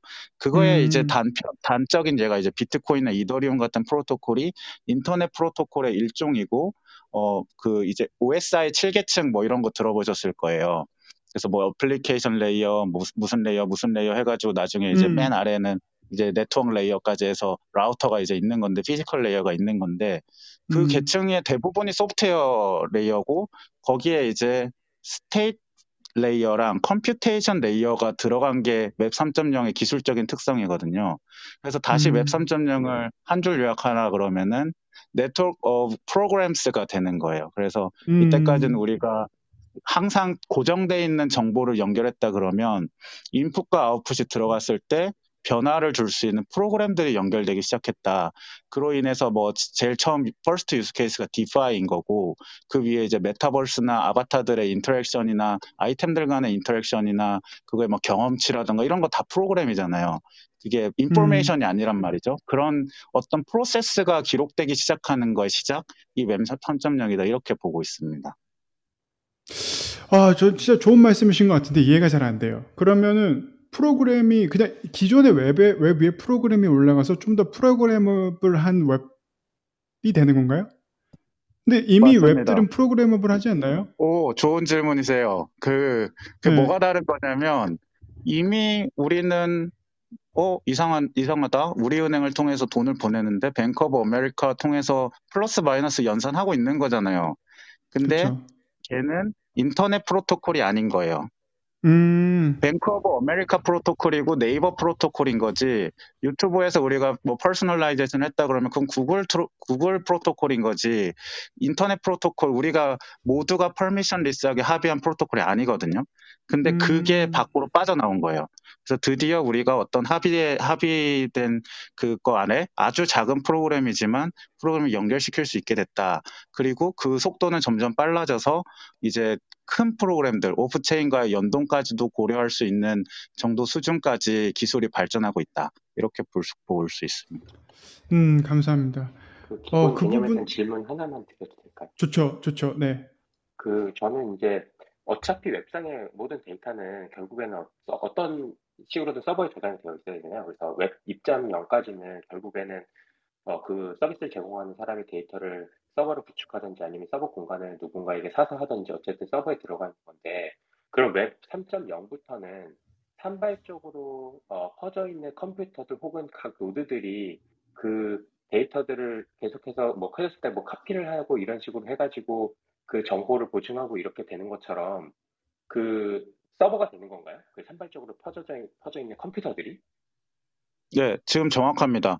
게임 서버에 있던 아이템이 밖으로 나오면 NFT가 되는 것이고, 이거의 차이점은 게임 회사가 데이터를 저장하느냐, 모두가 저장하느냐, 그 차이점밖에 없는 거죠.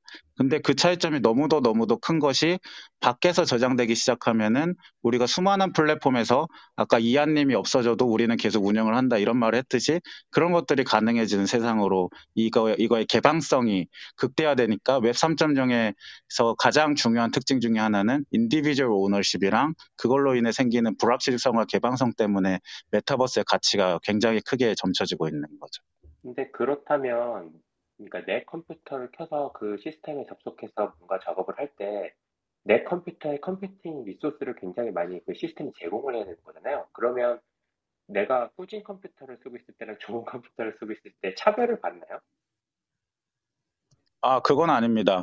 우리가 어, 이게 이제 여러 가지 phase가 있는데 초기 비트코인은 그랬죠. 초기 비트코인은 노드를 직접 돌렸으니까 제일 처음 비트코인 노드 돌린 사람은 노트북에서 열 많이 난다고 꺼버려 둘이서 실험했었는데 이제 그 시대가 있었던 거고 그건 사실 웹 1.0에도 있었죠. 저만 해도 어, 이제 홈페이지 운영 좀 해보겠다고 인터넷에서 10만 원짜리 제일 싼 거 이렇게 조립해가지고 뭐 회사 정, 아, 회사 전기 아니지. 학교 전기랑 학교 학교 동아리방에 이렇게 랜선 꽂아놓고 이제 공짜로 운영을 이제 하는 근데 이제 웹페이지 엄청 느린 거 세대가 있었고 그 이후에 웹 2.0에서는 AWS 같은 데서 우리가 인터넷이라는 그 HTML 파일들이 어디 있느냐 보면은 다 그 뭔가 잘 관리된 서버 위에 올라가 있죠.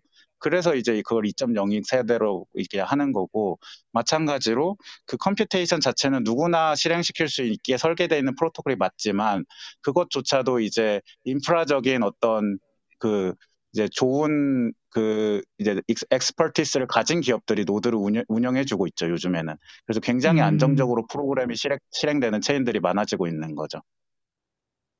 그래서 뭐 일단 탈중앙화 그런 부분은 확실히 좋은 것 같고 말씀하신 대로 모든 것들이 카피를 가지고 있기 때문에 뭐 AWS가 다운된다고 세상이 다운되는 그런 요즘 며칠 동안 있었던 그런 일들은 없다는 거고 그리고 trustless나 permissionless 이제 중앙화된 보증자나 신뢰와 보증자의 신뢰와 허락 없이도 유저들이 직접 네트워크에 상호, 상호 작용할 수 있고 뭐 주- 그 페이스북이 내가 올린 포스트를 지우는 일은 없다는 거죠. 그리고 또 하나는 이거는 분명히 오래된 아이디어라고 하실 것 같은데 어, 그 인, 인공지능이 인터넷을 이해하고 그리고 여러 인공지능이나 머신들과 함께 대화하면서 자동으로 웹을 관리하고 사람들에게 더 도움이 되는 웹을 좀 더 personalize 되는 웹 서핑 experience를 줄 거다. semantic web이라고 들었는데 이 정도가 일단 특징이라고 할 수 있을까요, 대표님? 네, 그래서 그 오래된 아이디어라고 하신 게 semantic web이라는 개념이 굉장히 오래전부터 있어 왔거든요. 그런데 네. 그거의 bottleneck이 뭐였냐고 하면은 semantic은 교수님들이 진짜 오랫동안 잘 정리해 놓으셨어요. 이런 식으로 잘 연결시키면 되지 않냐, 정보를.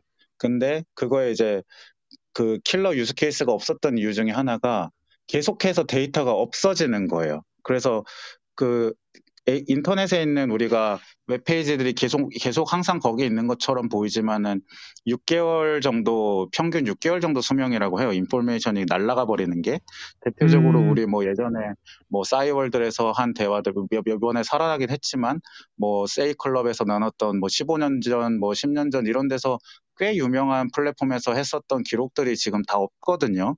그래서 그 부분에 대해서 semantic web을 구축하려고 봤을 때 semantic web은 결국 stateful한 operation이 필요해요. 그러니까 완전히 이렇게 언제 없어져도 그만 안 없어져도 그만 연결 끊기면 없어지는 information들로는 이 안정된 intelligence를 형성하기가 어렵습니다.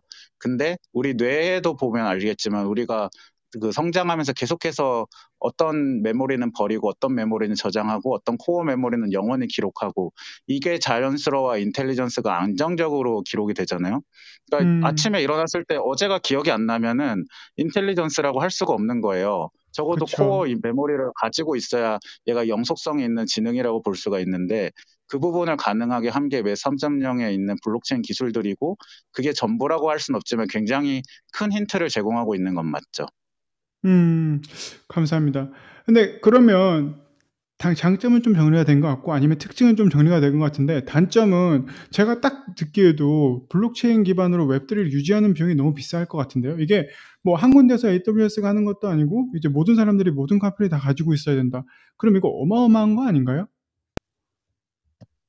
네, 그 부분에 대해서도 granularity 이슈가 있는데요. 지금 체인이 메인 체인은 그렇게 모두가 기록하고 있는 코어 메모리 체인이 있는 게 맞고 그것도 비용이 비싼 게 맞습니다. 그래서 만약에 NFT를 발행하신다고 하면은 여러 가지 옵션이 있는데 우리가 정말 돈을 좀 쓰자 해가지고 뭐 한 10만 원 정도 contract 배포하는데 들거든요. 그렇게 해서 뭐 10만 원에서 50만 원 이렇게 좀 꽤 큰 돈을 가지고 NFT를 만들어서 그 사람들한테 나눠주는 방법이 있고 우리가 뭐 그렇게까지 할 필요 있냐. side chain도 괜찮다 해가지고 그리고 뭐 노드가 적 노드 수가 적은 블록체인도 그래도 꽤 안정적이야. 어차피 서버 하나 있을 때보다 그래도 10개 있는 거잖아. 이런 관점에서 접근한다면은 Klaytn 같은 걸 써 가지고 하면은 저렴하게 또 NFT를 만들 수가 있거든요. 그래서 그 사이드 정보도 chain은 side chain은 네네. 뭔가요?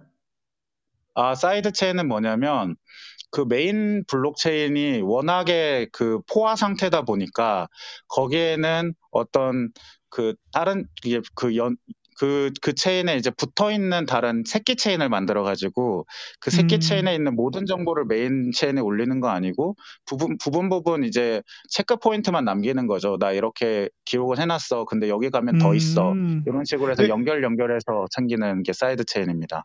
main chain은 그럼 뭐 이더리움이나 그런 걸 말씀하시는 건가요? 그렇죠. 음, 그게 그래서 비싸니까 거기 체인- 조그맣게. 네. 네, 거기에서 파생해서 좀 더 효율적으로 정보를 이제 많이 저장할 수 있는 체인들이 여러 개가 붙어 있죠. 음, 감사합니다. 여기 저희 단톡방에 질문이 하나 올랐는데 이거 조금 관련된 거 같아서 한번 딱 짚고 넘어갈게요.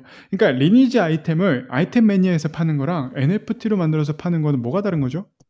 아까 기술적으로 서버가 누가 own하냐. 리니지 음. 아이템은 리니지 서버에 있기 때문에 물론 리니지 API를 만들어서 사람들이 리니지 밖에서도 미니게임을 만들 수 있게 리니지에서 제공을 할 수는 있겠죠.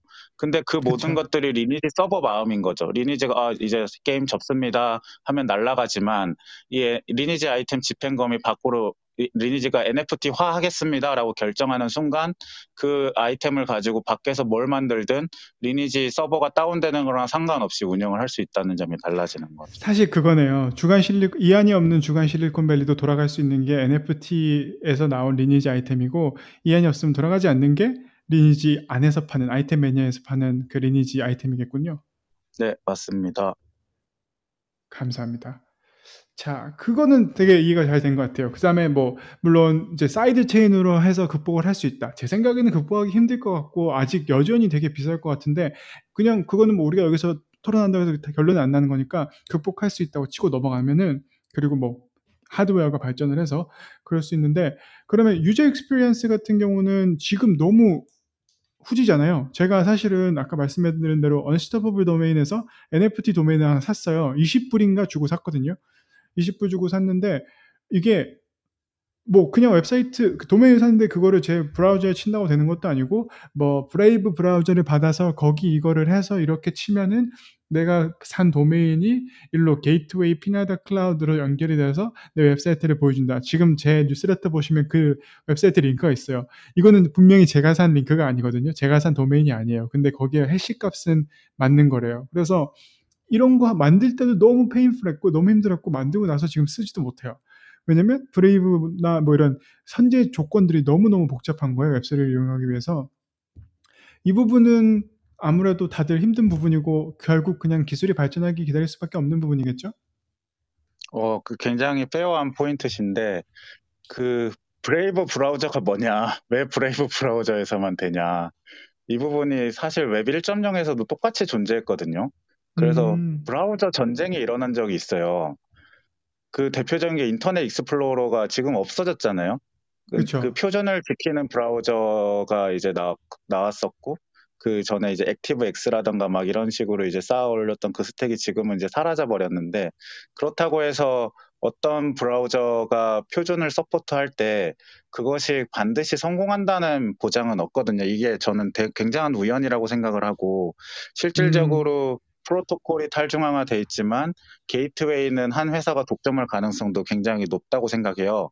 그래서 이 음. 부분은 우리가 인터페이스가 마냥 좋아질 거냐, 그거는 장담할 수는 없지만 적어도 그 아래에 있는 표준 프로토콜이 살아있는 이상은 우리는 불편한 표준 프로토콜을 쓸 수는 있다라는 정도가 팩트고 그 위에 우리가 centralized 된 편한 플랫폼을 올렸을 때 그게 성공할 거냐. 예를 들면 삼성 NFT TV가 편하니까 성공할 거냐. 그래서 우리가 대중적으로 NFT를 모두가 구매할 수 있게 편하게 쓸 수 있게 될 거냐. 이거는 저는 복불복이라고 생각하고 언제 될지도 장담하는 거는 좀 위험한 발언이라고 생각은 해요. 그만큼 굉장히 어려운 작업이라고 생각하긴 합니다. user experience는 생각보다 그냥 기술이 발전하면 될 거예요 문제는 아닌 것 같아요. 음, 맞아요. 진짜 어려운 부분인간 한 거, 이긴 한 것 같아요. 그럼 일단 뭐 우리 모두 아직은 이게 힘들다는 거는 인정하고 넘어가고, 그리고 다음, 다음 단점은 당연한 것 같아요. 뭐 앞으로의 규제의 불확실성. 이게 아무래도 이제 돈이 섞이고 프로그램이 섞이고 뭐 코인이 섞이고 하면서 이게 어떤 식으로 정부에서 규제를 하거나 관리를 할지 모르겠다는 거죠.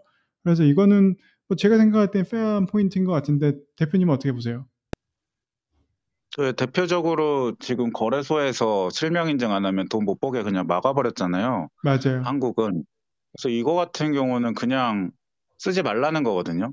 그쵸. 그러니까 MetaMask로 individual ownership으로 출금을 할 수가 없는데 뭐뭐 그냥 거래소끼리만 왔다 갔다 하라는 건데 그러면은 만든 이유 자체를 없애버린 거잖아요. 그쵸. 그렇게 돼버리면 이제 모든 가능성이 그냥 없어져 버리고 대중화에도 실패할 수도 있고 우리나라가 갈라파고스처럼 될 수가 있는데 음, 이것도 그냥 역사적으로 얘기하면은 사필 규정이라고 이런 식으로 하면은 그냥 뭐 우리가 후진국이 되는 거죠. 그 음, 이제 그 다른 곳에서는 너무도 잘 협력을 하고 있는데 그 흐름에 따라가지 못하고 이제 이런 약간 블랙리스팅 방법으로 규제를 규제를 하는 거는 좀 그렇죠. 그래서 그쵸. 어, 네, 뭐 확신은 할 수 없지만 이렇게는 음. 안 된다라는 거는 확실한 거. 이렇게 해선 발전이 없는 건 확실한 것 같아요. 음. 제가 여기 쪼끔만 더 하고 질문 좀 쫙 한번 받고 넘어갈게요. 이거 근데 저는 또 regularity regulatory uncertainty 그러니까 규제의 불확실성뿐만 아니라 구글 같은 전통 플레이어들의 로비나 이제 구글은 제가 어디서 봤는데 뉴스레터에도 한번 썼어요. 구글은 웹3에 대해서 그렇게 긍정적이지도 않고 구글이 여태까지 모든 새로운 기술들을 막 아, 우리는 이거를 합니다. 옛날에 구글 글래스 만들었던 것처럼 했었는데 웹3에만큼은 조용화된 뉴스들이 되게 많아요. 왜냐면 웹3가 나옴으로써 가장 타격이 크게 받을 회사가 구글이라고 생각을 하기 때문이래요. 그래서 저는 그냥 규제뿐만 아니라 그냥 산업 자체가 사업, 그 지금 웹 2.0와 웹3의 그, 그 전쟁이, 싸움이 너무 쉽지 않을 것 같은데, 어떻게 보면 웹3가 실패를 한다면, BC머니와 어떻게 보면 정부 플러스 지금 old money, 이미 old money가 아니었던 그 new money, 인터넷 2.0의 그 구글이나 tech 회사들이 이제 거의 new money인데 그게 old money가 되면서 이제 VC money 플러스 웹3랑 웹2 회사들과 정부 이런 식으로 붙을 것 같은데 이렇게 되면 너무 힘들지 않을까요? 어, 그 부분에 대해서는 이제 개인적인, 이거 완전 개인적인 견해로 음. 봐주시면은, 제가 이제 구글에서 있었으니까 구글 문화를 이제 경험해 본 사람으로서, 음. 그, 페이스북 같은 경우도 이번에 메타라고 사명을 바꾸고, 그 그쵸. 완전히 웹3 기업으로 바꿔버렸죠. 그래서 음. 이게 우리 이제 한국의 오너 구조랑 좀 다른 점인데 실리콘밸리 계셔서 잘 아시겠지만은 굉장히 합리적인 조직이고 덩치에 비해서 또 엄청나게 과감한 결정을 할 수 있는 조직이고 그거의 backer들이 지금 뭐 당장 crypto world의 웹 3.0을 주도하는 크립, 실리콘 VC들의 그 웹 3.0 이렇게 먹고 있는 그 밈 있잖아요. 그 음. 그런 것처럼 게- 그들의 생각이 곧 구글의 생각에 영향을 많이 미치고 있다고 생각하거든요. 구글뿐만 아니라 실리콘밸리 기업들이. 그래서 구글이 음. 잠잠한 이유는 그만큼의 리스크를 감당할 이유가 지금 상황에서 지금 마켓시어에서 없기 때문이지만 충분히 reasonable한 time에 크롬 브라우저의 브레이브처럼 지갑을 탑재하고 웹 그쵸. 3.0을 지원하겠다. 웹 3.0 도메인을 지원하겠다. 이거는 그렇게 어려운 결정도 아니고 흐름만 갖춰지고 명분만 갖춰지면 당연히 전환할 수 있는 조직이거든요. 그 조직 구성 자체가. 그 근데 구글이 버는- 그러니까 뭐 사실 그 부분은 저도 좀 어느 정도 공감은 가는데 메타가 한 거나 뭐 트위터나 뭐 다른 모든 회사들이 되게 pivot을 잘하는 건 맞는데 구글이 버는 돈의 95%가 90%가 광고인데 그 광고 수입을 지금처럼 독점된 플랫폼에서 구글 쇼핑이나 이런 부분을 할 수 없고 만약에 뭐 웹3가 돼서 탈중앙화가 되면서 그 웹사이트 주인들이 본인이 구글 쇼핑을 쓰지 않고 광고를 쓰지 않고 돈을 벌겠다. 이렇게 되면 솔직히 구글 입장에서는 좀 현실적으로 힘들지 않나요? 그렇죠. 지금은 현실적으로 힘드니까 안 하는 건데 그것이 현실적으로 하는 게 리즈너블해지는 타이밍이 있을 거고 그때 바꾸는 걸 주저할 기업은 아니라고 생각을 하는 거죠. 그거는 맞는 말씀이신 것 같아요. 근데 이제 구글이 지금 만들어져 있는 비즈니스 모델을 어떤 식으로 pivot을 해서 웹3에서도 본인들의 어떤 지금까지의 dominant한 포지션을 유지할 수 있을지 그것도 제가 볼 때는 좀 생각해 볼 만한 문제인 것 같고 근데 그거는 예, 분명히 맞는 말씀이신 것 같습니다. 그 다음에는 뭐 근데 저 방금 전에 조금 조금 뭐딱 그 들린 게 있는데 메타버스랑 웹3는 같은 건가요? 저는 메타가 되었을 때 이제 페이스북이 메타가 되었을 때 이건 메타버스 회사가 된다고 생각했는데 방금 대표님께서 어 메타가 뭐 페이스북이 메타로 웹3 회사가 됐잖아요 말씀하신 걸 들어서 이게 얼마나 비슷한 느낌인지 조금 한번 설명해 주면 좋을 것 같아요. 아, 그게 앞서 말한 그 개방성 이슈랑 좀 관련이 있는데요. 흔히 음. 메타버스 얘기할 때 사람들이 어 원래 우리 VR 게임 많이 했었고 뭐 아바타 만드는 거 음. 다 했었는데 그거 그냥 다 메타버스 아니냐? 왜 왜 새롭게 자꾸 메타버스 메타버스 하느냐 이런 얘기 많이 하세요. 그래서 그게 음. 가장 차이점이 메타버스로 오게 되면은 나이키 메타버스, 뭐 아디다스 메타버스, 뭐 구찌 메타버스 이렇게 메타버스가 따로따로 자기들이 만드는 게임 서버에서 올라가는 게 아니라 아까 말했던 그 음. individual ownership을 통한 interoperability가 생기는 메타버스가 지금 구축이 돼 있는 거거든요. 디센트럴랜드라든가 샌드박스라든가 로블록스 같은 경우 NFT support랑 코인 support를 해요. 그게 이제 저 제가 생각하는 개방성이 보장된 메타버스고 그걸 우리가 buy하겠다라고 어, 생각한 게 페이스북의 메타 사명 변경이라고 보고 있어요. 물론 완전히 음. 그 그렇게 만들겠다는 건 아니지만 자기들의 자기들이 가진 에셋의 가치들을 최대화하면서 이 세계를 포, 포용하겠다라는 움직임으로 저는 해석을 했거든요. 음. 어 그 부분은 저도 충분히 설득이 되는 것 같아요. 음 알겠습니다. 그리고 그 마지막으로 제가 토니님 잠시만요. 제가 지금 너무 많이들 기다리시는 것 같은데 딱 그 포인트가 딱 끊는 포인트가 있어야 될 것 같아요. 저기 섹션에 보면은 마지막에 제 뉴스레터에 그래서 어쩌라고라는 부분은 솔직히 제 개인 의견이니까 나중에 좀 더 이따 얘기를 하도록 하고 마지막으로 대표님께 한 가지만 딱 여쭤보고 제가 넘어가도록 할게요. 지금 잭 돌시랑 뭐 일론 머스크도 가, 가만히 있고 그리고 그 A16Z랑 싸우잖아요. 트위터에서 싸운 지 뭐 한 몇 주 됐지만 3주 정도 됐는데 이 싸움은 어떻게 보세요? 사실 뭐 잭 돌시가 볼 때는 지금 VC money가 웹3를 모두 점령하고 있기 때문에 사실은 웹2에서 웹3로 가는 게 어떤 중앙화된 것이 구글과 뭐 페이스북, 애플 이런 회사, 아마존 이런 회사였다면 그게 또 다른 VC들이 실리콘밸리 VC들이 투자한 웹3 회사로 넘어가는 것과 다르지 않다 라고 했는데 이건 탈중화가 아니라 이제 retail들이나 뭐 그런 사람 그런 사람들보다는 결국 VC들만 배불린 일이다라고 해서 지금 화제가 되고 있는데 일론 머스크도 마찬가지로 얘기를 했, 했고요. 이 부분에 대해서는 어떻게 생각하세요? 그 세콰이어 같은 경우도 웹 1.0에서 2.0으로 가게 만든 장본인이었던 맞아요. 거잖아요. 네. 그 이제 탈중화가 된 프로, 원래 웹은 탈중화가 된 프로토콜이었고 그거를 음. 중앙화하는 entry point를 잡았을 때 그 어떻게 보면 자금의 효율을 극대화할 수 있다. 왜냐하면 탈중앙화된 데이터는 자기가 알아서 증식하고 내가 아무것도 투자 안 해도 혼자서 커뮤니티가 증식해 주는데 그 앞에 entrance만 딱 길목만 잘 잡고 있으면은 user 경험만 잡으면은 이 모든 자가 증식하는 데이터가 내 것이 되는데 대박 아니냐 해가지고 거기에 모든 베팅을 한 그 VC들이잖아요.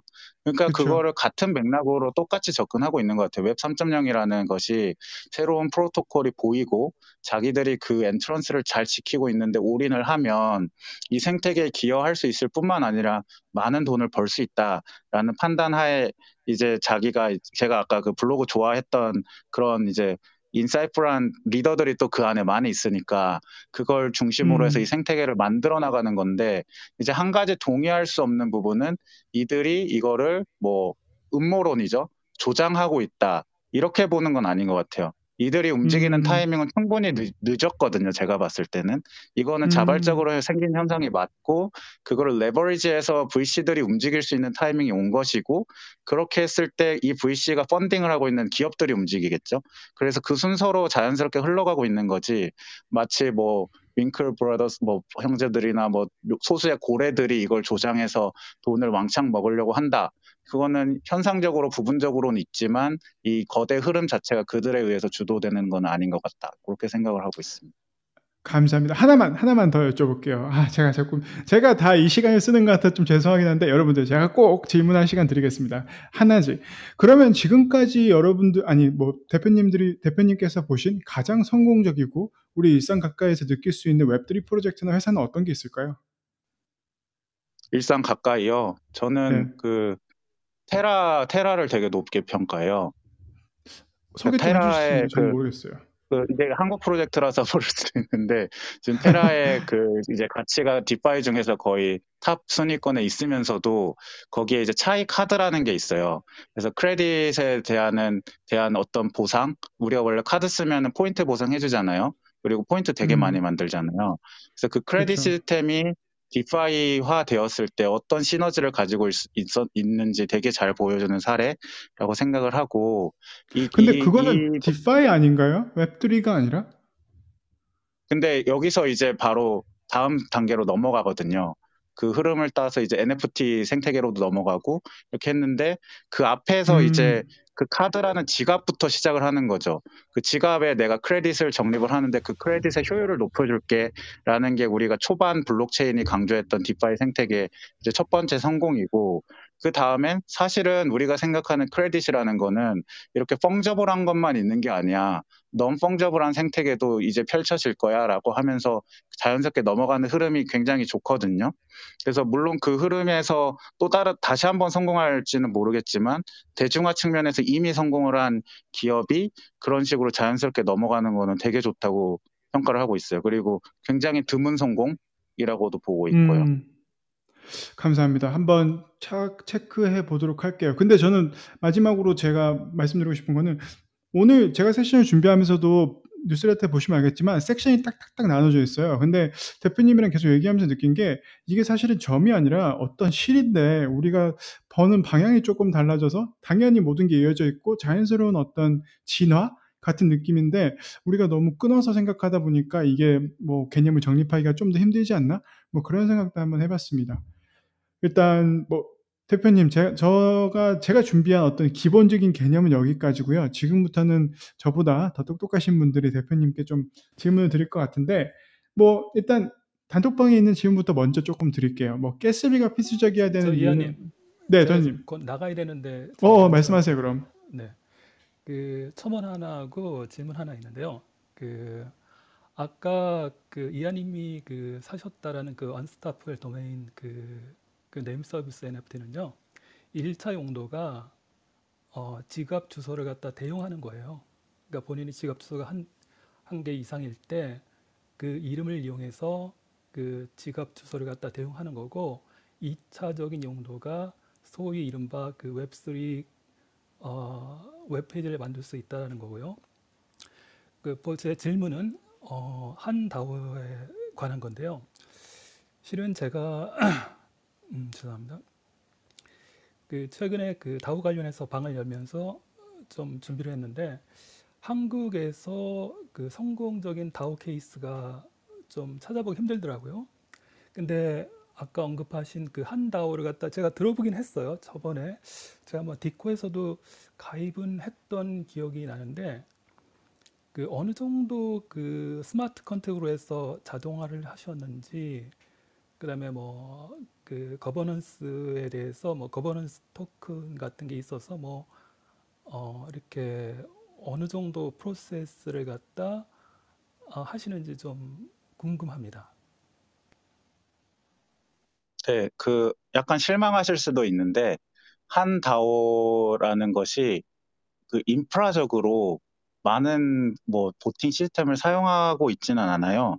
그래서 Snapshot.org라는 간단히 블록체인 지갑을 통해서 사인을 해서 어 voting을 할 수 있는 시스템 정도 이용을 하고 있는 거고 근데 사실은 우리가 그런 그 정도만으로도 충분히 그 barrier가 큰 것이 뭐 우리가 직장을 다니 다들 다니고 있고 결국은 뭔가 다 main job들이 있는 사람들이 다양한 분야에서 모인 거라 거다 보니까 그 결집력이 약할 수밖에 없거든요. 그 뭐 그 다른 이제 뭐 재단이라던가 협회 활동을 해보신 분들은 아마 잘 아실 거예요. 그럼에도 불구하고 여기에 펀드가 굉장히 투명하게 관리돼 있고 그 펀드 집행할 때 투표가 이루어지고 그 투표 결과가 잘 공유가 되고 새로운 멤버 영입할 때 어떤 식으로 영입을 하는지 프로세스를 정립해 나가고 새로운 프로젝트를 우리가 지원할 건지 안 지원할 건지에 대해서 다 같이 열린 토론을 하고 이런 어떤 컨텐츠적인 요소들이 굉장히 DAO스럽게 진행이 되고 있고 그거의 가장 큰 어떤 그 시발점은 저 그 이제 에너지는 저는 그 전에 한다오의 전신 그 이었던 그 논스라는 블록체인 co-living space가 있거든요. 그래서 거기에 들어가는 분들이 굉장히 블록체인 초창기 때부터 이제 계셨던 분들도 많고 지금은 뭐 AI나 다른 스타트업 창업가들도 많이 같이 거주를 하는데 그래서 라이프 스타일이나 어떤 토론 방식에서부터 굉장히 많은 커뮤니티 활동에서부터 변화가 있어 온 것 같아요. 그래서 그런 세대들이 만든 어떤 조직 그리고 그거에 대해서 기술적인 활용 이렇게 이어지는 거라고 보면 좋을 것 같고 막 이제 약간 기대하는 부분은 그런 막 정말 이 모든 것이 한 번 결정하면은 다양한 DeFi들이랑 연결돼서 뭐 순식간에 value가 창출되고 막 그런 식으로는 뭐 언젠간 갈 수 있겠지만 아직은 그 단계는 아닌 것 같아요. 아, 네.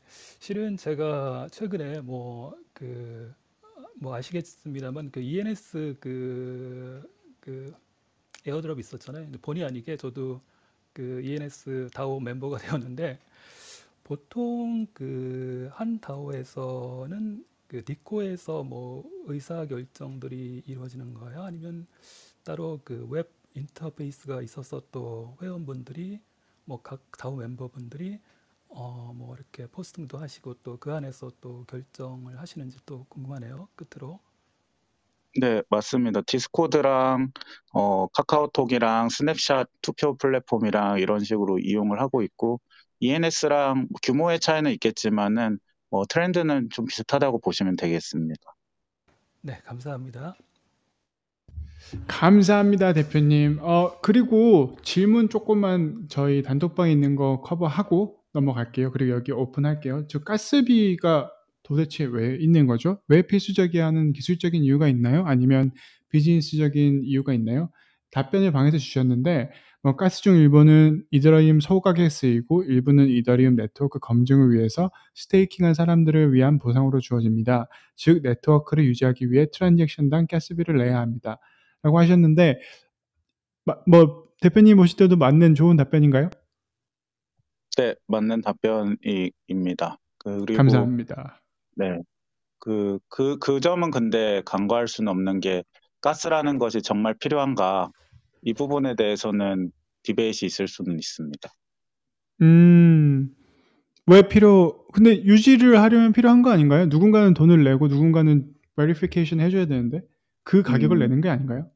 이제 웹 2.0에서 보시면은 우리가 블로그 글을 쓸 때나 가스비를 내지 않잖아요. 그것도 어차피 자원의 일종이긴 한데 예전에 뭐 비디오를 올릴 때 분명히 다 유료 서비스였거든요. 100메가, 음. 1기가 이런 게 storage가 귀, 귀한 자원이었기 때문에 그랬는데 이게 어느 순간에 가면은 storage가 굉장히 저렴해지고 인터넷을 유지하는 비용보다 그 안에서 생성된 컨텐츠의 가치가 워낙 크다 보니까 뭐 심지어는 유튜브 구글이 인수할 때 막 5천억씩 적자 보면서 그냥 다 올려 우리 거에다 다 올려 이걸 다 올리면 음. 부가가치가 훨씬 커라고 작정하고 내잖아요.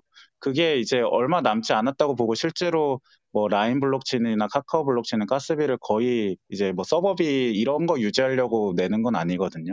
그래서 그 음. 부분은 저는 debate 있다고 생각합니다. 어, 근데 뭐 그러면 말씀하신 대로 미래에 이 안에 컨텐츠라든지 그 안에 뭔가가 더 valuable한 게 찾아지면은 지금 gas fee도 없어질 수 있다. 그런 식으로 생각해도 되겠네요. 웹 2.0랑 비슷하게. 맞습니다. 아마 앞에서 음. 처리하는 기업들이 그걸 다 해결해 줄 거예요. 대표적인 게 삼성TV죠. 크레딧 카드로 결제하는 순간에 뒤에 있는 가스비는 워낙 미비, 미비하기, 미미하기 때문에 우리가 알아서 해줄게라는 접근이거든요. 음, 아, 충분히 이해가 됐습니다. 그 다음에 조시님, 조슈아님이시죠, 이거. 왠지 조슈아님 수준의 질문인데 이거 너무 어려워서 저는 이해가 전혀 안 되거든요. 네, 그, 네, 그러면 최대한 제가 풀어서 말씀드리겠습니다. 제가 그 대표님한테 질문이 있는데, 그, 제가 개발은 안 해봤지만, 제가 얼핏 이제 동료분들을 통해서 듣기로는 NFT나 디파이 같은 경우는 뭐 클레이튼도 있고, 이더리움도 있고, 솔라나, 뭐 폴카닷 등등 이렇게 여러 가지 네트워크 상에서 다 지원이 가능하다 하는 식으로 multi chain이 요새 대세라고 많이 들었는데, 그렇다면 아까 말씀하셨던 side chain 등등을 포함해서 그런 multi chain과 같은 그런 기술적인 이슈가 어, 앞으로 NFT 마켓이나 디파이 관련된 플랫폼에서 굉장히 중요한 화두가 될 것이라고 어, 개인적으로 이렇게 생각을 하고 있는데요. 그렇다면 어, NFT 플랫폼이나 디파이 플랫폼 같은 그 어, 메인넷을 구축을 할 때 그런 이슈들에 대해서 지금 현재 어, 블록체인 개발자 분들께서 어떤 어려움을 겪고 있는지 그리고 어떤 방향이 있어야 조금 더 어, 어, 좀 성장에 있어서 좀 어떤 그렇게 될지 한번 여쭤보고 싶었습니다. 아, 제가 너무 조슈아님이 말씀하신 거를 저 같은 정상인이 듣고 다시 한번 통역을 해드릴게요. 제가 생각할 때 묻는 거는 그 비트코인도 있고 여러 가지 코인들이 많으니까 이 코인들이 한꺼번에 쓸 수 있는 이 코인들을 한꺼번에 엮어서 쓸 수 있는 그런 플랫폼이나 프로토콜이 있어야 되는 거 아니냐 이 질문 같은데 솔직히 제가 되게 덤다운을 너무 많이 한 건가요? 아니면 조금 맥락은 맞아 떨어지나요? 어, 네, 어, 정확하게 이제 풀어서 해주셔서 감사합니다. 감사합니다. 그런 내부적으로 이더리움 상에서도 우리가 NFT 된다, 뭐 폴리곤 상에서도 NFT 우리가 된다라고 했을 때 그 이제 내부적으로 프로젝트 내에서 그런 어, 종류가 다른 토큰들을 모두 지원을 한다면 그런 과정 속에서 분명히 어떤 그 내부적으로 어, 그 이더리움 아- 안에서의 뭐 ERC721이나 아니면 폴리곤 안에서 지원하는 NFT 어떤 토큰하고 조금 이렇게 교환을 이렇게 할 수 있는 그런 메커니즘이 존재해야 된다고 생각하는데 이 과정이 분명히 매우 어, 어려운 점이 많을 것이라고 생각이 들거든요. 음, 대표님이 보실 때는 어떠세요? 제가 지금 생각할 때는 이제 코인이 여러 가지가 너무 많은데 이 코인들에서 만든 NFT나 이 코인들이 서로 exchange랑 exchange 필요 없이 서로 다 섞여서 쓸 수 있는 게 있지 않나라는 정도로 저는 예, 예, 이해를 했는데 대표님은 어떻게 생각하세요? 제가 이해한 게 맞나요? 그리고 네, 그 이제 그게 어려운 게 맞는데 그 이제 두 가지 바- 관점에서 봐야 됩니다. 어, 먼저 표준이라는 게 인터페이스적인 표준, NFT의 표준이라는 게 지금 합의가 돼 있는 거냐라고 봤을 때 ERC71이라는 게 굉장히 간단해요.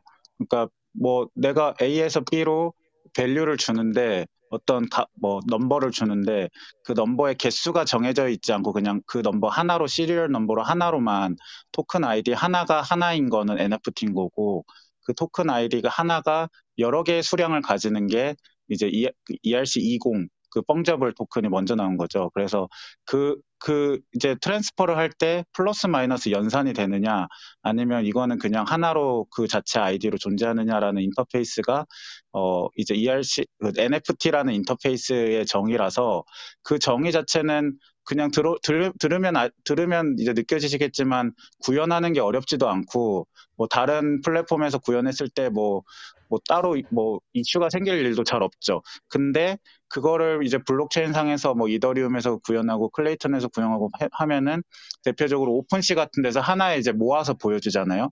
그랬을 때는 이슈가 그렇게 있지는 않은 것 같아요. 어차피 오픈시는 marketplace 지향하고 있고 그런 이제 대표적인 인터페이스 표준을 따라서 대부분의 블록체인들이 구현을 해놓기 때문에 그냥 띡띡띡 하면 추가가 잘 되거든요. 그리고 ERC20 같은 경우도 거래소에서 뭐 다양한 블록체인에 있는 ERC20을 추가하지만 거기서 그냥 쉽게 추가를 하죠. 근데 말씀하신 블록체인과 블록체인 사이에서 내가 A 블록체인에서 갖고 있던 NFT를 B 블록체인으로 옮길 때는 이게 스왑이라는 개념을 쓰지 않고 이제 브릿지라는 게 필요해요. 그래서 한 번 중앙화된 어, 객체나 물론 이것조차도 탈중앙화 할 수 있지만 어떤 다른 객체를 두어서 이 연산을 seamless하게 처리할 수 있는 그런 entity가 필요한데 그 부분들을 잘하는 업체들이 몇 개 있지만 아주 뭐 정말 더 다 된다. 여기 가면 정말 믿을 수 있게 어, 모든 블록체인 상에서 하나처럼 보이게 한다라는 layer는 아직까지는 존재하지 않는 것 같고요. 그리고 대표적으로 잘하는 기업이나 과, 그거에 관심 있는 기업들이 코인베이스 같은 기업들이거든요. 그래서 코인베이스 SDK나 이런 걸 보면은 그런 인터페이스 표준들을 그, 그들이 이미 다양한 multi chain을 소화하고 있기 때문에 그거를 집약적으로 하나의 레이, layer처럼 보이는 프로젝트를 이제 하고 있죠. 그래서 뭐 그 시도는 계속해서 이루어질 것 같습니다. 그러니까 이런 게 있으면 제, 제가 좀 이렇게 단순하게 받아들였을 때는 어, 이런 게 있으면은 사실 코인 간의 어떤 뭐, 뭐 어떤 승자 코인이 없다는 거죠. 모든 코인들이 어떻게 보면 어우러져서 살아남을 수 있고 NFT가 뭐 어디서 나오든 어떤 어떤 체인에 있든 다 같이 쓰일 수 있고 이런 면에서 봤을 때는 이런 인터페이스가 개발이 되면 승, 어떤 코인이 앞으로 크게 될 것이야라고 베팅을 하는 게 좀 의미가 없어지겠네요.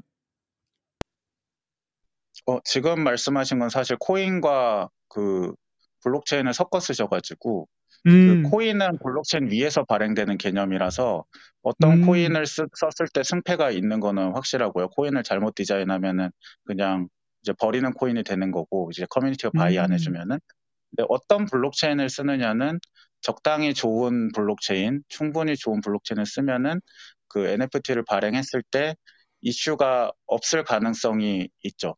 근데 그러니까, 그것조차도 이제 확답은 못 드리는 게 이더리움을 제외한 다른 뭐 예를 들어 바이낸스 체인 정도까지만 내려가도 그거의 그 프로토콜의 탈중앙화성이 그렇게 막 뭐 이거는 절대 망하지 않아 정도로 보장돼 있진 않아요. 그래서 그, 그 layer로만 가도 살짝 살짝 불안해지긴 하죠.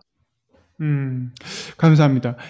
저희 이쯤에서 조금 더, 어, 뭐, 질문 있으신 분들 편하게 올라서 질문해 주셔도 되고, 아니면 또 제가 질문이 할 게 너무 많아요. 계속 질문해도 되는데, 자, 일단, 어, 네, 올라오시죠. 그, 일단, 지금 오늘 하고 있는 세션은 replay가 있을 거고요. 뉴스레터는 지금 왜 링크 누르시면 제가 오늘 쓴 일주일 넘게 걸려서 쓴 뉴스레터가 있고 그 뉴스레터에 구독을 하시면 저희 단톡방에 들어오실 수가 있어요. 그 구독을 하시면 welcome letter에 단톡방 비밀번호랑 링크가 가니까 그걸 통해서 단톡방에 들어오시면 이 얘기 좀 더 하실 수 있고 대표님도 우리 방에 계십니다. 그러니까 거기서 좀 더 얘기하면 좋겠고 그리고 단톡방에 들어오셔야 우리 주간 실리콘밸리 다오의 미래에 참여하실 수 있는 기회가 있으니까요. 어, 저 진지하게 진짜 한번 생각해 보려고요. 어쨌든 많이 들어오시고 제 뉴스레터도 구독 많이 부탁드립니다. 이재희님 안녕하세요. 안녕하세요. 김희애 대표님, 안녕하세요. 안녕하세요. 네, 아까 한참 전에 기택님이 하셨던 질문에 조금 더 전통적인 대답을 해드릴 수 있을 것 같아서 아까 그래서 코인은 결국 가치가 없는 건가? 토큰의 가치는 어떻게 정해지나 이런 질문 하셨는데 저도 비슷한 고민을 굉장히 오래 했고요. 보통 이제 화폐라든가 화폐 비슷한 것들에는 내재 가치가 있고 그다음 교환 가치가 있는데 보통 이런 비트코인 같은 경우는 교환 가치만 있고 내재 가치가 없다는 점에서 사람들이 걱정을 많이 하는 것 같아요. 비트코인은 사실 이제 거의 교환 가치를 위해서만 만들어지는 거라고 할 수 있고 다른 지금 나오는 많은 새로 나오는 layer one들의 경우는 예를 들면 뭐 솔라나도 그렇고 아발란체도 그렇고 자기 플랫폼에 올라가 있는 서비스들을 이용하기 위해서는 그 토큰을 살 수밖에 없기 때문에 그렇게 생기는 내재 가치가 어느 정도는 있지 않나라는 얘기들이 나오는 것 같아요. 전보다 좀 더 TPS가 좋아지기도 했고, 그리고 layer one들이 조금씩 자기네들이 뭐에 더 집중한다라는 차별성도 보이기 시작하고 그래서 그렇게 차별화된 서비스 그 사실은 아주 아주 처음에 비탈릭이 얘기했던 트릴레마가 있고 그 트릴레마 어느 지점에 내가 만드는 layer one이 있을 거다라는 걸 이제 목표로 삼고 가기 시작하면 그 특성에 맞는 차별화된 서비스들이 그 위에 올라오고 그 다음에 그 서비스를 사용하기 위해서는 그 토큰의 가치가 어느 정도 내재 가치를 갖게 되는 그런 어, 미래가 있지 않을까라는 얘기도 이제 저희 같이 일하는 사람들끼리는 하고 그랬거든요. 그래서 근데 TPS랑 우리가- layer one이 네. 뭐예요? 아, 네. TPS는 Transaction per Second고요.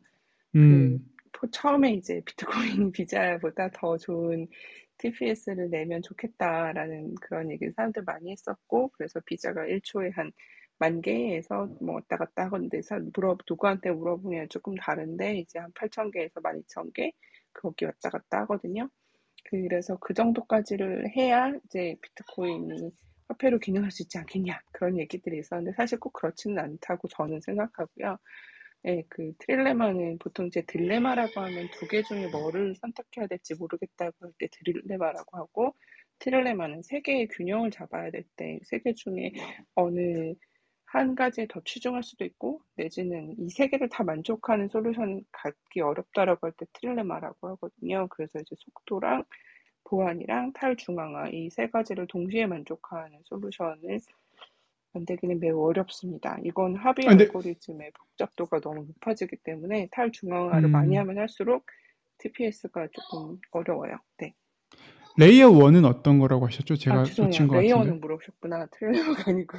네. 네. layer는 이제 보통 우리 생각하는 블록체인에서 이제 이더리움 같이 밑에 플랫폼으로 들어가는 게 있고, 그리고 음, 그 플랫폼 위에 이제 side chain 같은 게 올라오고, 그게 한 미들웨어 정도 되고, 이제 그 위에 layer 2가 올라오고, 뭐 셀로라든가 그런 것들이 올라오고, 이제 지금 비트코인 같으면 layer 2에서 scalability 작업을 많이 하고 있고요.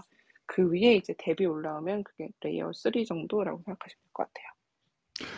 음, 그러면 아까 처음에 이것도 다시 되게 돌아가는 부분인데 아까 처음에 그 김민현 대표님이랑 저랑은 이런 얘기를 했었어요. 이제 뭐 탈중앙화는 100% 탈중앙화는 좀 힘들 것이고 비트코인이 정말 화폐가 돼서 뭐 달러를 대체할 것이다. 이런 건 힘들 것 같다라고 제가 말씀을 드렸었는데 다들 그러면 이재희님은 좀 어떻게 생각하세요? 앞으로 비트코인이 정말 화폐가 돼서 쓰인다 그런 생각을 하고 계신 건가요?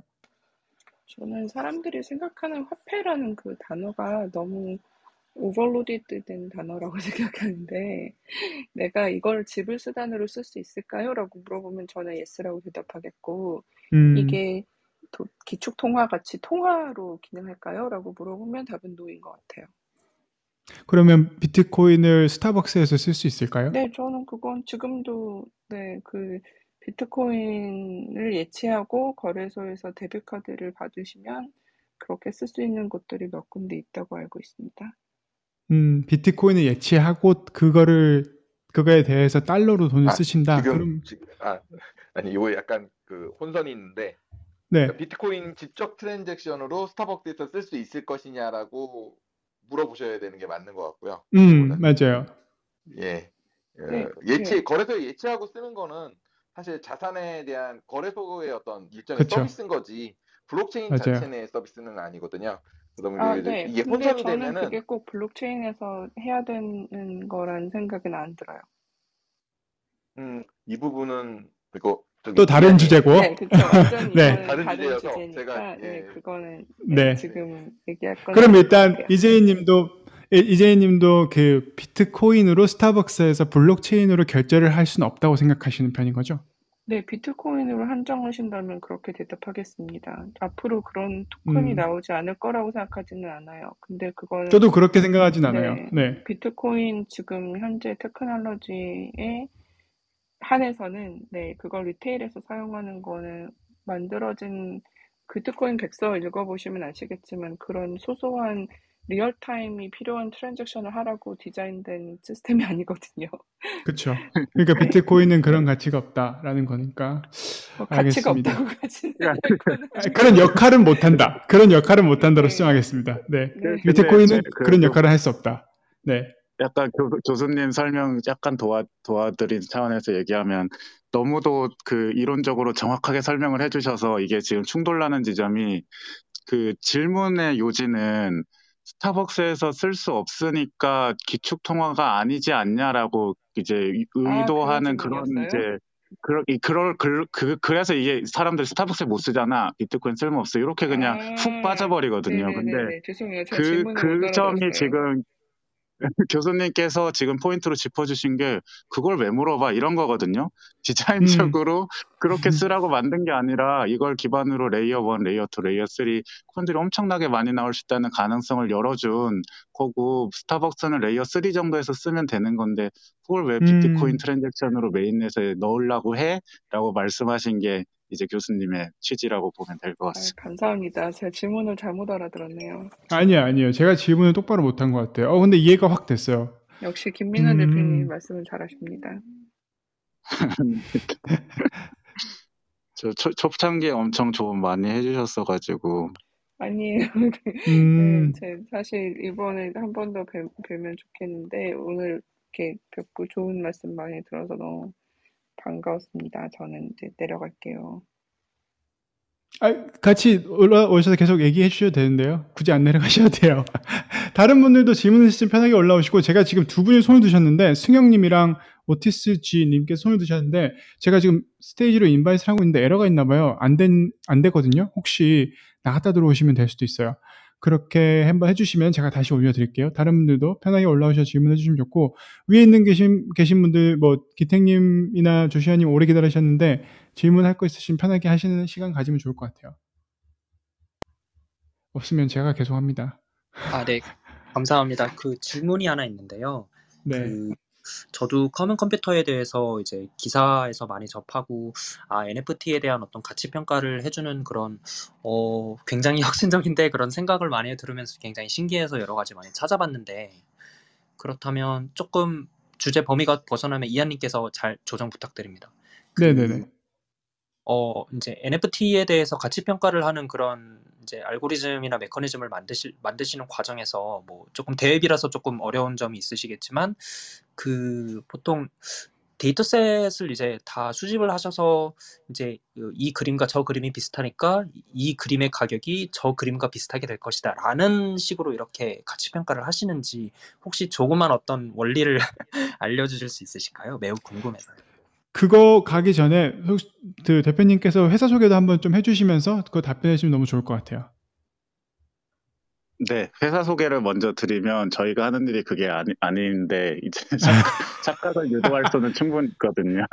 그래서 저희가 커먼 컴퓨터라고 한 이유가 우리가 compute라는 이게 연산에 집중하는 기업이에요. 그래서 어, 장, 그 간단히 소개드리면 컴퓨터를 모아가지고요. 이제 프로그램을 실행시킬 수 있는 인터넷이 되었으니 다양한 종류의 우리가 컴퓨터가 있지 않냐. 사실 그 transaction을 실행시키는 그 연산은 정말 작은 연산이고 사실 GPU가 들어간 뭐 모델을 실행시킨다거나 그 확장성 혹은 아주 작은 프로그램, 뭐 Raspberry Pi로 실행시킨다거나 이런 것들이 이제 개념적으로 모두 가능해진 것이거든요. 물론 훨씬 더 technical challenge가 많아졌지만 어쨌든 개념적인 힌트가 있기 때문에 꼭 프로그램이 그 smart contract 그 약간 금융적이고 secure한 프로그램일 이유는 없어요. 아까 교수님께서 trilemma 포인트를 잘 잡으면은 어떤 종류의 프로그램은 어떤 부분을 희생하면서 이제 off-chain에서 좀 많이 실행될 수도 있고 아, 예 on-chain에서 아주 시큐하게 실행될 수도 있고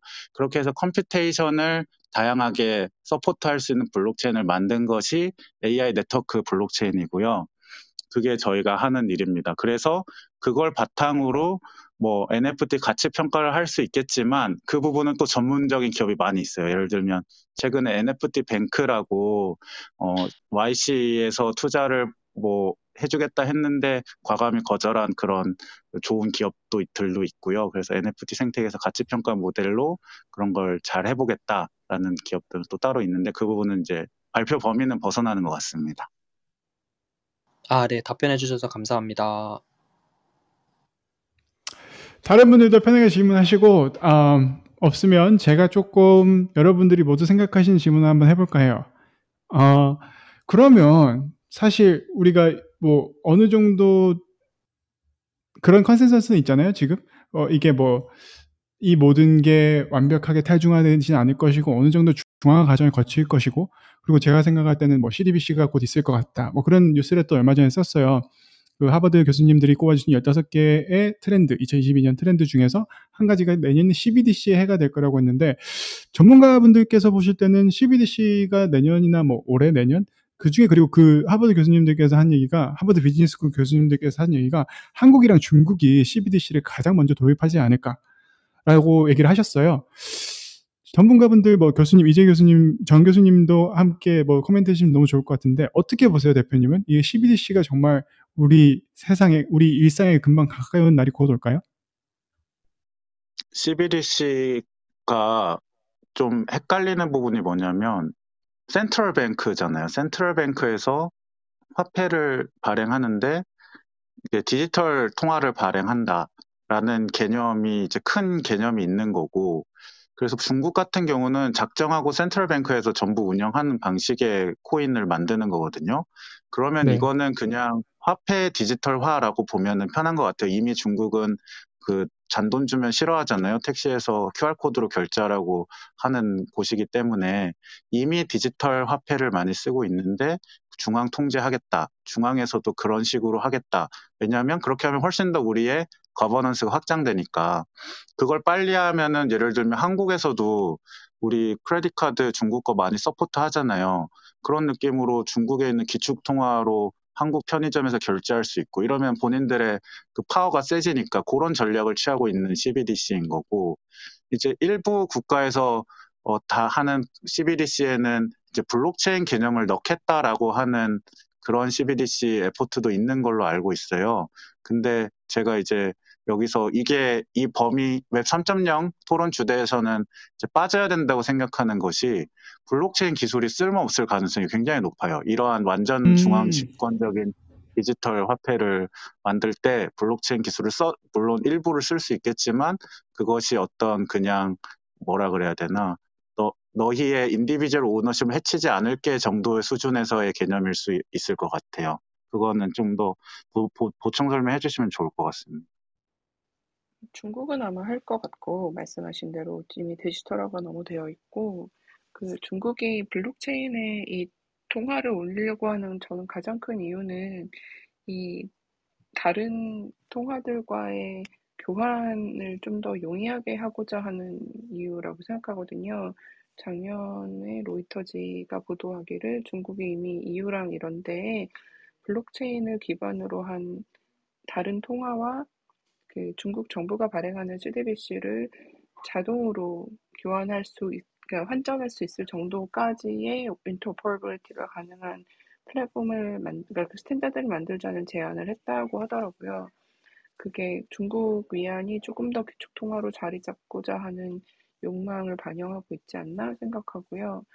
한국은 한국은행이 굉장히 초기부터 이 문제를 계속 고민하고 계셨던 걸 공부도 많이 하셨고 연구도 많이 하셨고 예, 실험도 하셨고 하셨다는 걸 제가 개인적으로 알고 있는데 당장 한국에서 블록체인을 기반으로 한 디지털 화폐가 내년 올해죠 올해 안에 나오기에는 어려움이 있을 것 같아요. 일단 지금 다른 무엇보다도 주권을 가진 국가에서 가장 중요하게 생각하는 것 중에 하나가 화폐의 가치를 통제하는 것이고 특히 인플레, 인플레이션이 지금 어, stagnation이랑 같이 오고 있는 상황인데 전 세계적으로 특히 미국에서 그게 너무 심한 상황인데 화폐의 가치를 어느 정도 통제하는 게 되게 중요한 지금 상황에서 새로운 알 수 없는 그러니까 디지털 화폐가 어느 정도 유입이 됐을 때 이게 실제 시장에 얼마나 풀릴지 이런 것들을 예측하기가 너무 어려운 상황에서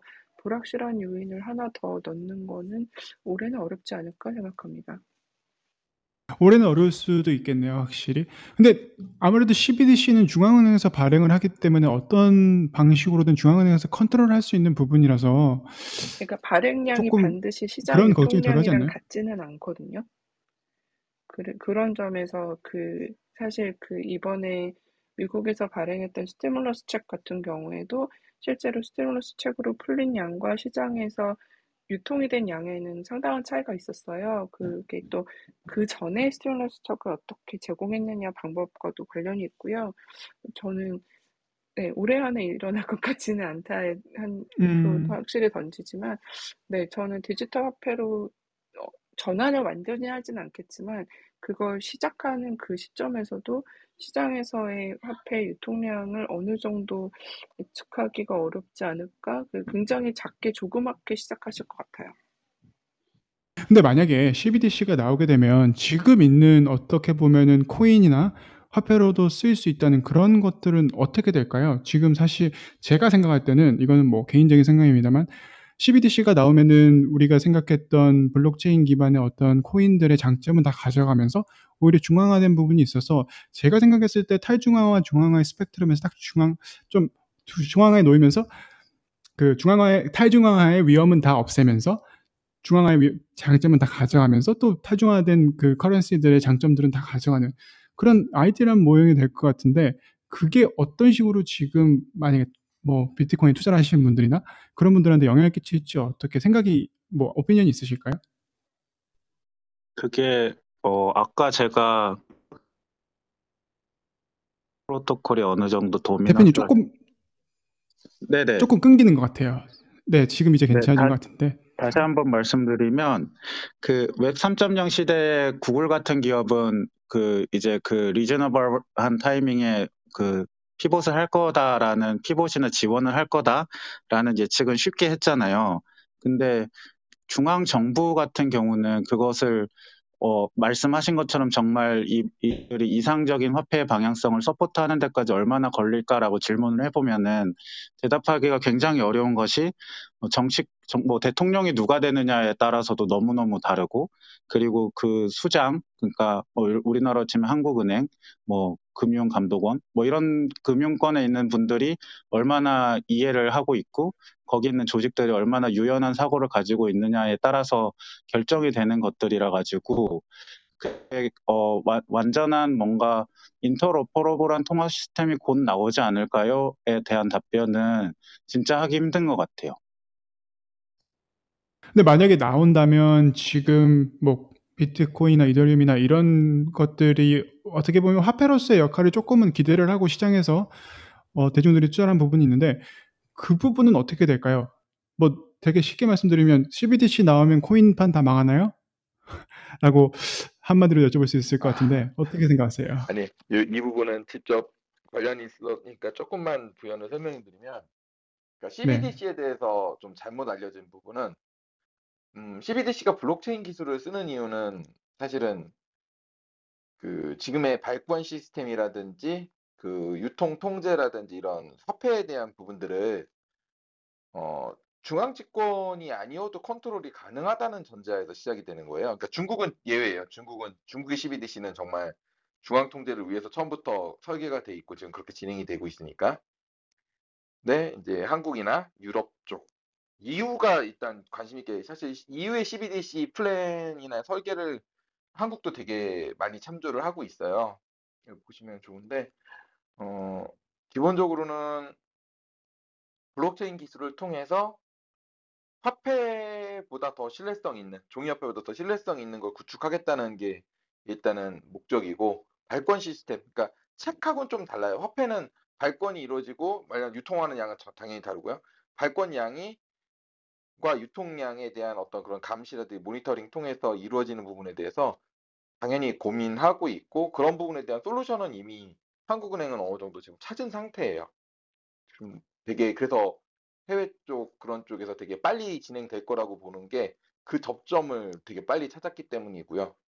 그리고 뭐 지금 시험 프로토콜 이미 클레이튼 뭐 그라운드엑스에서 올해 시험 프로토콜 상반기에 테스트 들어갈 거고 그게 이제 어떤 결과가 나오냐에 따라서 한국은행이 취사 선택을 할 거고 올해 하는 힘들어도 내년 내년은 가능할 것 같아요. 2023년은 현재 음, 상태로 네.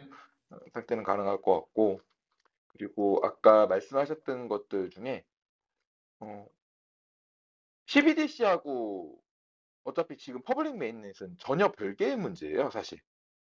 음, 그러니까 왜 그러냐면 CBDC가 지금 메인넷처럼 컴퓨팅 파워를 제공하진 않을 거거든요. 전자계약을 제공은 하겠지만 복잡한 전자계약을 제공할 수는 없어요. 왜냐하면 전자계약의 이해관계에 참여하는 거를 CBDC 망에 아무나 참여시키진 않을 거거든요. 해봐야 은행 정도, 증권, 뭐 보험사 이런 기존 그 오프라인상에 있는 금융 팩터들이 들어오겠지.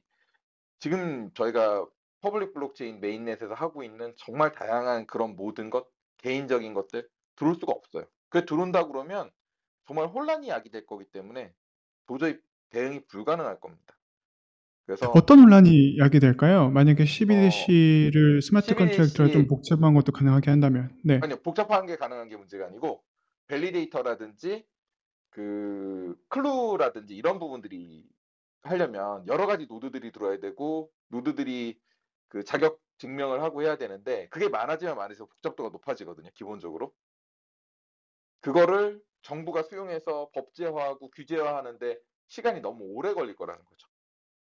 근데 그거는 사실 제가 생각했던 거는 어떻게 보면은 블록체인을 이용한다고 해서 validation을 그것도 뭐 사람들한테나 네트워크에 맡겨놓는 게 아니라 정부에서 그냥 장부를 가지고 있으면 되는 거 아닌가요? 조금 저는 생각한 게 그냥 자, 디지털 화폐로서의 그 강점? 장, 디지털 네, 디지털 화폐로 쓰면은 사람들이 지금 돈을 현금으로 찾아서 땅에다 묻잖아요.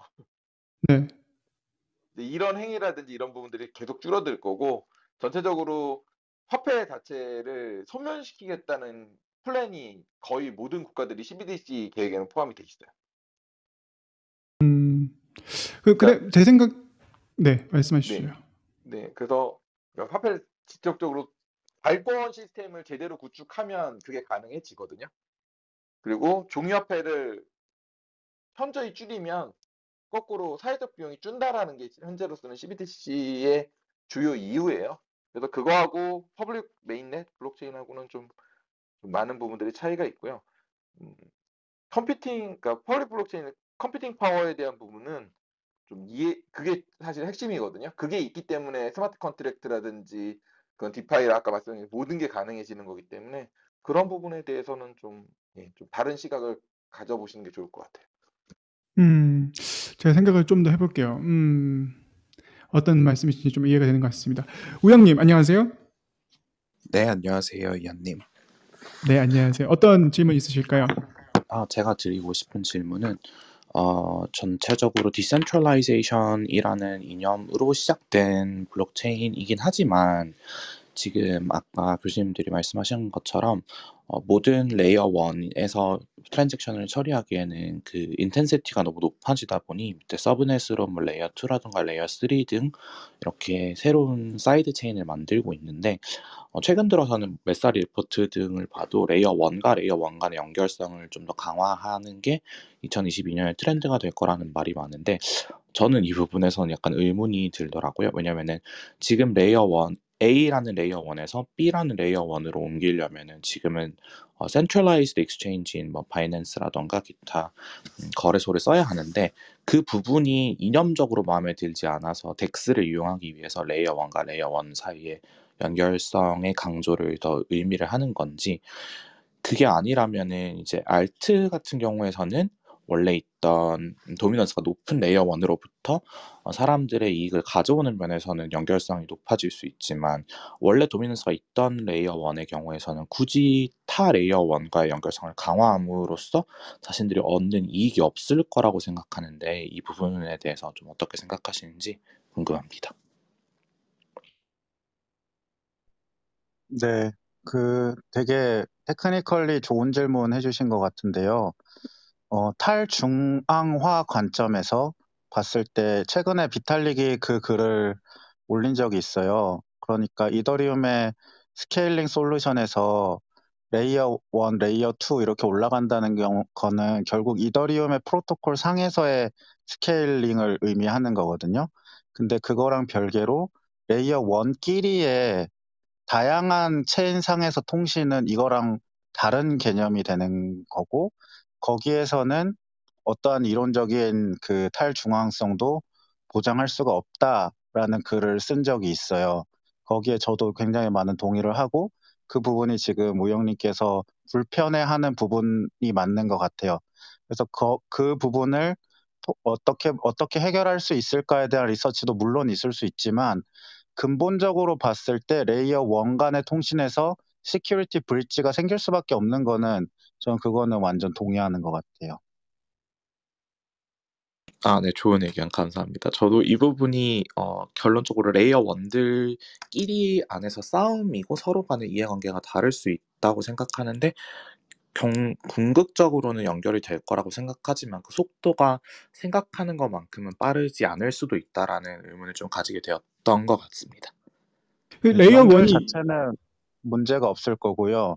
연결은 그 말씀하신 뭐 거래소 주도라던가 뭐 그 연결을 위한 뭐 다른 프로토콜을 만들다든가 해서 연결 자체를 해주는 거 인터페이스는 금방 나올 텐데 그 연결이 탈중앙성을 보장하는가는 굉장히 어려운 이슈고 아마도 보장하지 못할 가능성이 되게 높을 것 같아요. 그러니까 layer 1이 이제 비트코인과 이더리움이 나 그런 아주 기본적인 main chain 어 저 오늘 되게 익숙하지 않은 단어들이라서 좀 어려운데 저 같은 사람이 이야기 한 번만 더 여쭤볼게요. layer 1이라는 게 그래서 그냥 비트코인이나 이런 이더리움 같은 우리가 잘 알고 있는 좀 기본적인 베이스라인 같은 체인들인데 코인들인데 뭐 블록체인들인데 그 체인들이 섞일 수 있느냐 연결이 될 수 있느냐 이 부분에 대해서 얘기하신 거 맞죠? 네, 맞습니다. 네, 네, 맞습니다. 조금씩 감이 오는 것 같습니다. 저 김민현 대표님께 질문이 있습니다. 네, 네, 네. 질문해도 되나요? 혹시 코스모스라든가 폴카닷이라든가 이런 어, 상대적으로 interoperability에 중점을 두고 나오는 프로토콜들이 과연 layer one들을 잘 bridging할 수 있을까요? 그런 bridging이 decentralized 된 bridging이 가능한 잘 돌아가는 그런 시대는 언제쯤 올까요? 저도 그, 그 부분에 대해서 지금 확신이 없다고 말한 건데, 그게 뭐 아시겠지만 인기가 별로 없어요. 막 메인 정말 이더리움이나 이런 데 value locked 되는 거에 비해 가지고 그렇게 interchain을 잘 하면은 뭔가 모두가 행복한 블록체인 생태를 만들 수 있을 것 같지만 굉장히 어려운 이슈. 항상 뭔가를 할 때 예를 들면은 뭐 라우터 생각해 보면 우리 인터넷 라우터 그 제조업체가 아주 다양하게 이 single failure 어 없으면 좋겠지만 결국은 가장 라우터를 잘, 잘 만드는 업체로 인터넷망이 통합이 돼버리잖아요. 뭐, 뭐 막 100개, 1000개가 있는 게 아니라 한두 개 업체로 좁혀지잖아요. 이게 결국 탈중앙성과 중앙화를 계속 왔다 갔다 하는 흐름인 건데 블록체인 layer 1에서도 그 흐름을 피할 수는 없지 않을까. 결국은 몇 개의 블록체인 mainnet이 중심이 돼서 생태계를 형성하고 inter 블록체인 그거 굳이 해야 되나? 여, 여기가 dominance 한 거 맞는 것 같은데 요런 식의 접근이 되지 않을까? 그리고 아예 use case를 나눠서 정말 heavy computation을 지원하는 블록체인 몇 개가 더 등장해서 여기서부터 여기까지는 여기서 해결하고 여기로 넘어갈 때는 조심히 넘어가 이런 식으로 되지 않을까. 그 마법처럼 모든 게 통합돼서 아무렇게나 던지면 모든 자산이 통합되는 그런 layer는 어, 이상적으로 만들 수는 있겠지만 굉장히 어렵지 않을까라는 생각이 저도 듭니다. 자산이 통합되는 그런 layer가 올 거라고 생각하지는 않고요.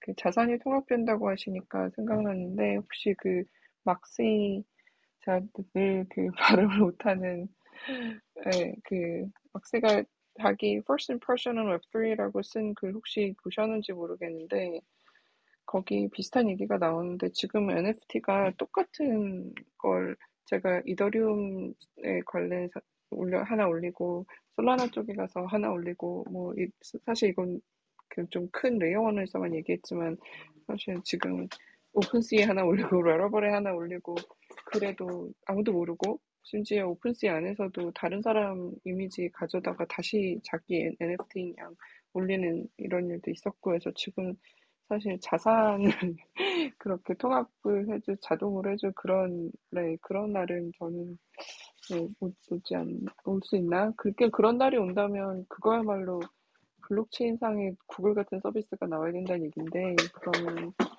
뭐 재밌겠네요. 어, 바, 방금 말씀하신 그 아티클 우리 단톡방에 올려주시면 너무 좋을 것 같은데 혹시 단톡방에 안, 안 계시면은 저한테 백채널로도 좀 보내주시면은 제가 저희 단톡방에 한번 공유를 해볼게요. 단톡방 들어오시는 방법은 제가 좀 어렵게 만들어놨어요. 방에 자꾸 광고가 많이 들어와가지고 저 위에 있는 뉴스레터 구독하시면 welcome letter로 그 단톡방 주소랑 비밀번호가 가거든요. 그, 그걸 통해서 들어오시면 될 것 같고 아니면 불편하시면 저한테 back channel 주시면 제가 단톡방에 공유하면 좋을 것 같습니다. 그리고 제가 지금 시간이 좀 된 것 같아서 모든 분들이 궁금해하실 질문 하나만 또 할게요. 그러면 이제 방금 제가 듣기로는 뭐 코인도 이제 모든 게 통합되지 않을 것이고 약간 통, 코인 중에서 use case가 나눠질 것이고 성공하는 코인이 있고 사라지는 코인이 있을 것 같다. 뭐 코인이라고 하지 말고 체인이라고 할게요. 체인이 있을 것 같다. 뭐 그렇다고 할 때 그 체인 위에 코인이 올라간 개념이라고 볼 때 코인을 투자를 해야 되나요? 앞으로도 과연 투자함으로써의 어떤 자산으로서의 가치, 뭐 store of value가 있다고 얼마 전에 골드맨색스에서도 이미 그 store value 자산을 저장하는 수단으로서의 그 마켓의 20% 금이 100% 가지고 있었다고 상상하는 그 마켓의 20% 금의 market cap의 20%가 됐다. 라면서 앞으로 50%가 될 것이고 그 50%가 되면 비트코인 가격이 10만 불이 될 것이다. 라는 골드맨삭스 리포트를 읽었어요. 저는 그래서 어 이거 앞으로 사야 되나? 아니면 우리가 생각했던 탈중앙화랑 조금 다르고 중앙화가 될 수도 있고 뭐 그런데 물론 개인적인 의견인데 여러분들은 어떻게 생각하세요? 앞으로도 뭐 코인을 꼭 구별해서 사야 하나? 모든 코인이 잘 될 거니까 투자를 해야 되나? 아니면 어떤 특정 코인이 좀 더 발전할 만한 체인 위에 있기 때문에 그런 코인을 찾아서 투자를 해야 하나? 이 부분에 대해서 사실 145분이 모두 들어와 있는 것 같거든요. 어떻게 생각하세요? 이런 부분을 여쭤봐도 될까요? 당연히 AI 네트워크스 토큰이 다른 토큰보다 잘될 거고요. 사실은 그 우리 그 주간 실리콘밸리 다오가 제일 잘 될 겁니다. 토큰 꼭 사시고요. 아니 근데 한번 어떻게 생각하세요? 어떠시 이렇게 막 잘 골라서 사면은 좋은 미래를 대비한 투자처가 될 수 있을까요?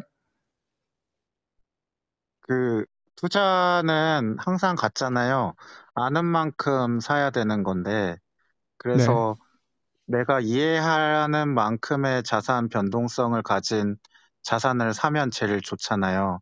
그뭐 예를 들면 제 친구 중에는 진짜 진짜 진짜 투자를 싫어하는 사람이 있어요. 그래서 항상 물어보는 게 원금 보장 돼요라는 그런 걸 맨날 물어보거든요. 정말 안전한 뭐 채권 이런 걸 소개해줘도 원금 보장 되는지 계속 물어보시는 그런 분들도 있고 어떤 분들은 정말 한탕을 좋아하셔가지고 이거 결국 뭐 내가 최종적으로 100배 갈 수 있는 거냐, 갈 가능성이 조금이라도 있는 거냐, 이런 걸 정말 좋아하는 분들도 계시고, 그리고 섹터도 있잖아요. 나는 곡물이나 뭐 금이나 이런 좀 만질 수 있는 게 마음에 드는 애들이 있고, 그리고 뭐 약간 좀 컨텐츠적인 요소들, 뭐 SM 엔터테인먼트나 이런 류의 또 그거를 좋아하는 분들도 있고, 뭐 디지털 device나 이런 electric 쪽으로 좋아하는 분들도 계시고, IT를 좋아하는 분들도 계시고, 뭐 테슬라를 좋아하시는 분들도 계시고, 되게 결국 개인적인 문제인데, 제가 하나 추천해 드릴 수 있는 거는 crypto 생태계를 공부를 하시면은 그 모든 variation들을 경험을 할 수가 있어요. 그래서 내, 일단 나를 내 취향을 알고 그 취향에 맞는 최적의 자산을 고를 수 있다. 그 인터페이스가 매우 불편하지만 뭐 심지어는 조금만 공부를 하면 만들 수 있다. 내가 워, 정말 원하는 risk managing하는 방식으로 지금 자산들이 꽤 많이 올라와 있기 때문에 그 비율이나 포트폴리오를 구성하거나 심지어는 어떤 조건이 어, 주어졌을 때 그걸 trading을 자동으로 할 수 있는 logic까지 간단 한 것까지는 아니지만 일단 코드 자체는 몇 줄 되지 않아요. 그래서 그런 것들을 configurable하게 만들 수 있는 게 블록체인 시장이라서 그냥 단순히 코인 오르나요? 라고 하기에는 코인이 너무 많기 때문에 내가 원하는 코인이 있나요? 라고 한다면 저는 반드시 있을 거니까 찾아보시라 보시라라고 말씀드리고 싶네요. 네, 저도 그 김, 대표, 김 대표님 말씀에 거의 동의를 하는데요. 투자를 한다는 거 똑같 그 증권 투자랑 똑같잖아요. 그 회사가 잘 될지 검토해보고 사는 거지 그냥 무작정 사지는 않잖아요. 그러니까 투자로서 자산으로서 가치가 있으려면 내가 그 블록체인 mainnet이 추구하는 바 어디에 쓰일 건지 그리고 어떤 기술을 갖고 하는지는 사실은 보고 사는 게 맞죠. 이게 아까 뭐 100배 이렇게 오를 거냐 high risk high return 얘기하는데 음, mainnet 기술이라는 것 자체가 나중엔 다 기술로 판명이 날 거거든요. 아무리 컨셉이 좋아도 기술이 안 되면 망할 거고 기술이 되면 살아남아서 언젠가 빚을 볼 거고 그런 부분이기 때문에 그 기술에 의한 리스크 테이킹이라고 보시면 가장 확실할 것 같습니다. 감사합니다. 제 말 들리시나요 혹시? 제 말 안 들리시나요? 네, 잘 들려요. 죄송 제가 갑자기 안 나오는 것 같아서 음 감사합니다. 그래서 그러면 저는 또 궁금한 게 이제 저는 그 말은 아까 그 김민현 대표님이랑 하, 같이 했었는데 그 NFT나 뭐 다오나 이런 부분은 펀드멘탈도 굉장히 중요하다라고 생각을 하고 있거든요. 근데 그거를 제외하고는 어떤 코인이 앞으로 더미넌트한 체인이 될 것이다. 뭐 이런 것들은 여러분들은 어떻게 생각하시나요? 그냥 이거는 뭐 기술적인 부분에서 여쭤보는 거예요. 굳이 뭐 코인 얘기가 아니라 어떻게 보면 어떤 이더리움 같은 게 앞으로는 굉장히 더미넌트하고 어떤 블록체인으로서의 역할을 크게 할 것이다. 뭐 그런 체인은 어떤 게 있을까요? 저는 예전에 그 제가 창업할 당시 2000 2018년도, 2017년도 이때쯤만 가도 사람들이 비트코인하고 2위에 이더리움이 있을 때 이더리움 스캠 아니에요. 이거는 잡코인이다. 이렇게 얘기를 했었거든요. 그래서 그럼 그 당시에 이더리움을 제가 확신을 가지고 이거는 맞아요라고 할 수 있었느냐 하면 그건 아닌 것이 이제 제가 확신이 있었던 부분은 그 GitHub이에요. GitHub. code base에 훌륭한 사람들이 코드를 코딩을 하고 있구나. 그래서 내가 팬인 그런 그 사, 개발자들이 어, 정말 세련된 코드들을 넣으면서 내가 생각했던 방향성 플러스 그분들의 insight를 보면서 굉장히 즐거웠기 때문에 이더리움에 대해서 확신을 가진 것이지 그것이 어떤 자산으로서의 그 바깥에서 보면은 잡코인이 맞거든요. volatility가 높고 소수에 의해서 어, 되고 뭐 언제라도 뭐 개발자들이야 언제라, 언제라도 뭐 흩어질 수 있는 거니까 개발 속도도 느려질 수 있고 그런 것들이라서 어, 이 지금도 저는 깃허브를 봤을 때 매력적인 것들은 되게 많아요. 제, 예를 들면은 최근에 뭐 솔라나 이런 것도 이제 붐을 일으켰지만 그것이 그런 외부적인 행사 이외에도 안에 코드를 보면 되게 재밌거든요. 재밌는 일, 생각들 많이 하는구나. 그러면 저는 이제 약간 팬으로서 좀 추천하기도 하고 또 대표적인 게 이제 코인베이스 같은 거래소에서 이제 code base를 유지를 하는데 이제 Valley 스타일의 코딩 패턴 있잖아요. 그런 것들을 잘 어, 볼 수가 있기 때문에 GitHub repo에서 그런 것 그런 식으로 좀 전 전 보는 편이고 투자적인 조언은 이제 제 분야가 아니라서 어, 요, 요 정도로만 정리하면 될 것 같습니다. 아유, 감사합니다. 저는 그게 듣고 싶었어요. 그냥 기술적으로 어떤 게 앞으로 미래가 있나가 듣고 싶었지 절대 그 정보를 가지고 투자를 하겠다. 그런 느낌은 뭐 아니었다고 생각을 합니다. 그 혜준님, 아, 네, 이재님 말씀해 주시죠. 저는 근데 김민현 대표님 하신 말씀이 좀 너무 테크니컬하게 느껴지실 수 있을 것 같아서 어, 혹시 그런 게 도움이 된다면 어, 사람은 변하지 않는 건 아니지만 그래도 그 대부분의 경우에 그 프로젝트 창업자의 기술적인 배경을 링크인이라도 좀 찾아보시면 음, 너무 너무 아무것도 경력이 없는 사람이 내세우는 비전은 잘 되기 어려운 바닥입니다. 왜냐면 블록체인 쪽이 워낙 겨- 기술 발전이 굉장히 빨라서 창업자 본인이 technical하지 않더라도 founding team은 적어도 상당한 technical background가 있는 팀이 오래 남거든요. 그러니까 사람을 보시는 것도 방법일 것 같아요. 감사합니다. 혜준님 올라오셨는데 질문 있으실까요? 네, 안녕하세요. 네, 아, 불러주셔서 감사하고, 마- 어, 이혜준이라고 하고, 어, 오늘 블록체인, 뭐, 기타 등등, 사실 관심이 그렇게 많지 않았는데, 와서 이야기 들, 좋은 이야기 많이 공유해 주셔서 감사하고요. 저, 제가 궁금한 거는, 전 사실 이제 큰 관심이 없다. 요즘 웹3.0 이야기 나오면서 관심을 가지게 된 편이라, 근데 이제 제가 궁금한 부분은, 어, 웹 3.0이 2.0을 대신할 거라고 하는데, 그러면은 뭐 텍스트 기반 데이터는 사이즈가 작으니까 쉽게 대체하거나 넘어갈 수 있다 손 쳐도 이제 사진이나 비디오 같은 데이터들까지 웹 3.0으로 넘어갈 수 있을 만큼 블록체인 기술이 현재 성숙해 있는지 아니면은 그런 성숙도가 미래에 온다면 얼마나 빨리 올 수 있을지가 궁금하고요. 그리고 이제 그런 일반적으로 public한테 보여줘도 상관없는 데이터 말고 약간 그런 private 데이터 같은 것들이 있잖아요. 그런 뭐 transaction 데이터 뭐 그런 것도 있을 수 있고 개인의 그런 헬스케어에 관련된 데이터도 있고 그래서 그런 것들을 시큐어하게 어, 보관하고 넘겨주고 할 수 있는 그러니까 서비스로서 제공하고 할 수 있을 만큼 또 그런 테크놀로지들이 웹 3.0에 이제 그런 구현이 돼 있거나 아니면 그런 potential이 있다면 언제쯤 구현이 될지 그런 부분 혹시 좀 어, insight를 주실 수 있으면 공유해 주실 수 있으면 감사하겠습니다. 네, 지금 말씀하신 거 들어보면은 흔히 이제 착각하는 부분이 어, 블록체인은 텍스트 올리, 올리는 것도 이렇게 버거워하는데 이미지, 비디오, 뭐 AI 이런 거 다 못 올라가는 거 아니야? 라고 생각을 해서 웹 3.0은 웹 2.0을 대체할 수 없어? 이렇게 말씀하시는 분들이 계세요. 근데 웹 3.0에서 말하는 것이 웹 2.0에 있는 데이터를 웹 3.0 storage 방식으로 옮기겠다라는 게 아니거든요. 그래서 이게 continuous한 흐름이라서 인터넷의 컴퓨터는 이미 연결돼 있는 거고 그 컴퓨터가 이미 연결돼 있을 때 그 위에서 뭘 할래? 라고 물어봤을 때 어, 기존의 비디오도 저장돼 있고 뭐 텍스트도 다 저장이 돼 있잖아요. 그 부분을 굳이 새로운 방식의 더 heavy한 블록체인 방식으로 옮길 이유는 없다고 봐요.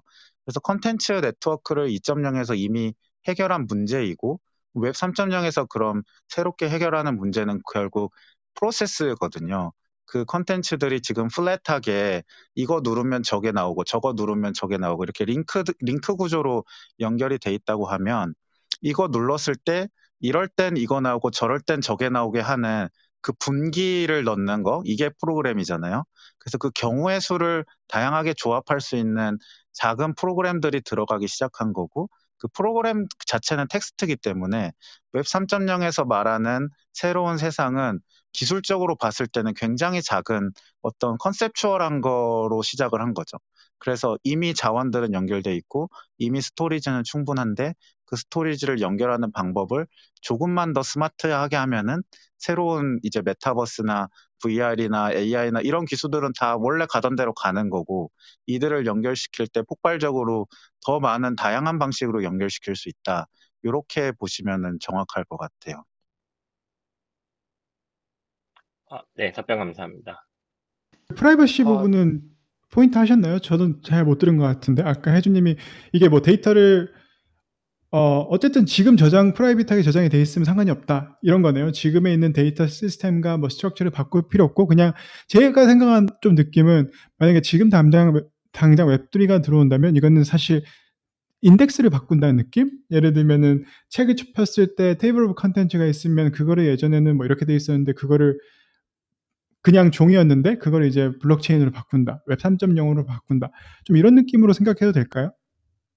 어, 맞습니다. 맞습니다. 그리고 이제 아까 사실 그 글 쓰신 거에서 하나 지적할까 말까 하다 넘어간 게 있는데 거기에 보면은 네. pseudonymous 개념을 쓰셨어요. 그러니까 블록체인 어드레스 자체는 익명화돼 있지만 한 번 이 어드레스가 발각이 되고 나면은 그 사람이 한 모든 행동이 transparent하게 공개가 돼 버리기 때문에 그걸 이제 pseudonymous라고 하는 개념이 비트코인이나 제일 처음 저- 적용됐었고 이더리움이나 다른 블록체인에서도 그런 특성을 가진 것이 맞긴 한데 이제 거기서 끝나는 게 아닌 거죠. 초기 그거는 아주 초기 디자인인 거고 이제 프라이버시를 보장하는 다양한 암호학적 방법들이 있을 거잖아요.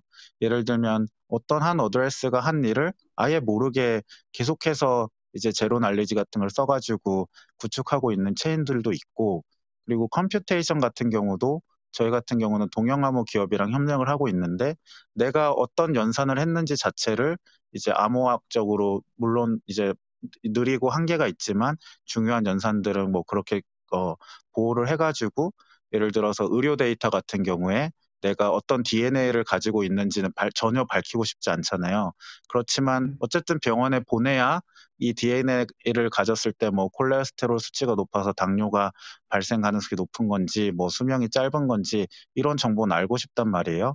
그랬을 때 적용되는 암호 알고리즘은 기존의 암호 학계에서 했던 것들을 계속 차용해서 쓰는 거고 거기서 프라이버시는 보장이 되는 정도는 그 암호 학계에서 진행되어 왔던 그 암호 스킴이 얼마나 안전한가에 따라서 블록체인에 하나하나씩 들어오고 있는 그런 상황이라고 보시면 될 것 같아요. 그래서 프라이버시를 음. 보존하는 거는 이미 진행 중이고 상당히 많은 부분이 해결이 가능한 부분이다. 이렇게 보고 있습니다. 아, 김민현 대표님 말씀에 조금 보태면 private한 데이터를 암호화된 상태로 어떻게 사용할 수 있는지가 지금 김민현 대표님 해주신 말씀이고 이거는 사실은 블록체인과 관계없이 그 컨소시엄을 만들어서도 충분히 필요한 기능이고 예를 들면 병원 간에서 뭐 유전병에 관한 연구를 한다든가 블록체인을 사용하지 않아도 여러 개 기관이 협업할 때 반드시 필요한 기능이기 때문에 동형 암호를 쓴다든지 Secure MPC multi-party computation을 쓴다든지 아니면 뭐 Differential Privacy를 쓴다든지 뭐 여러 가지 암호학적인 기법이 예전부터 연구되어 왔고 계속 연구될 거고 이거는 블록체인을 쓰나 안 쓰나와 별개로 진행되는 연구고요. 또 블록체인 안에서도 TEE라고 해서 Trusted Execution Environment라고 해서 좀 더 믿을 수 있는 하드웨어를 사용하는 컴퓨팅 노드를 두고 그 컴퓨팅 노드에서 연산은 private하게 처리하고 그 연산 결과만 그리고 그 결과, 결과도 encrypt된 상태로 받을 수 있어서 그 결과만 블록체인에 저장하거나 아니면 그 블록체인 상에 그 연산 결과들의 integrity라고 보통 하는데 그 결과의 정확성을 보증해주는 인증서 같은 것만 저장하는 방식의 디자인도 나와 있어요.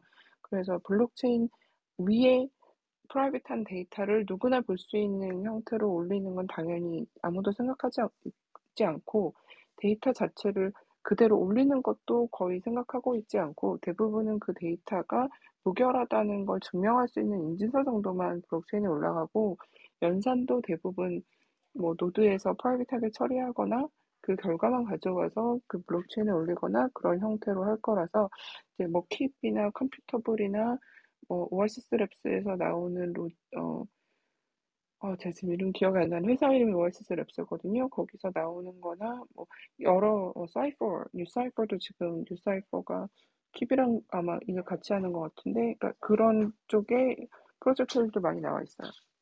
음, 감사합니다. 어, 그 부분은 제가 사실 방금 뉴스레터에 재빠르게 수정을 했습니다. 제가 이 뉴스레터 쓰면서 너무 힘들었던 게, 어, 이거 박제될 건데 내 생각이 틀렸으면 어떡하지? 라고 했는데, 오늘 또 이렇게 전문가분들께서 수정을 해주셔서 너무너무 감사드리고, 한동안 좀 더 가지고 있어 볼게요. 나중에 이거를 다시 볼수 있을 만큼 오그라들지 않았으면 너무너무 좋겠습니다. 그 다음에 제가 두 가지 질문이 더 있어요. 이 두 가지 질문이 또 제 생각에 너무 재밌는 질문인데 한 가지는 이건 마지막에 할게요. 한 가지는 그 최근에 Theranos Theranos 보셨잖아요. 엘리자베스 홈즈나 엘리자베스 홈즈의 재판이었잖아요. 저는 그거 보면서 사실 블록체인 생각도 약간 했어요. 요즘 제가 그 여기 실리콘밸리 Sand Hills Sand Hill Road 가서 이제 저녁을 먹은 적이 있어요. 두 달 전인가? 저녁을 친구들하고 거기서 일하는 친구들이랑 먹었는데 한 3시간 먹었나? 2시간 동안 블록체인 얘기를 했어요. 그리고 VC 중에서는 뭐 그 그 중에 근데 그 그룹에 a16z 친구는 없어요. a16z 친구들은 좀 어, 콧대가 높아서 그런 모임에 안 나오더라고요. 근데 어쨌든 거기서 얘기를 하는데 Sequoia나 뭐 다른 큰 VC들은 전부 엄청나게 투자를 많이 하고 due diligence를 위해서 뭐 직접 그 업계에 들어가고 내부에서 뭐 코인을 어떻게 뭐 해본다든지 그런 진짜 엄청난 resource를 투자하고 있었는데 그리고 돈만 해도 역대급으로 너무너무 많이 들어가고 있잖아요. NFT나 뭐 아시다시피 아까 얘기했지만 뭐 a16z가 거의 Web3 industry를 다 투자하고 다 어떻게 보면은 가지고 있다.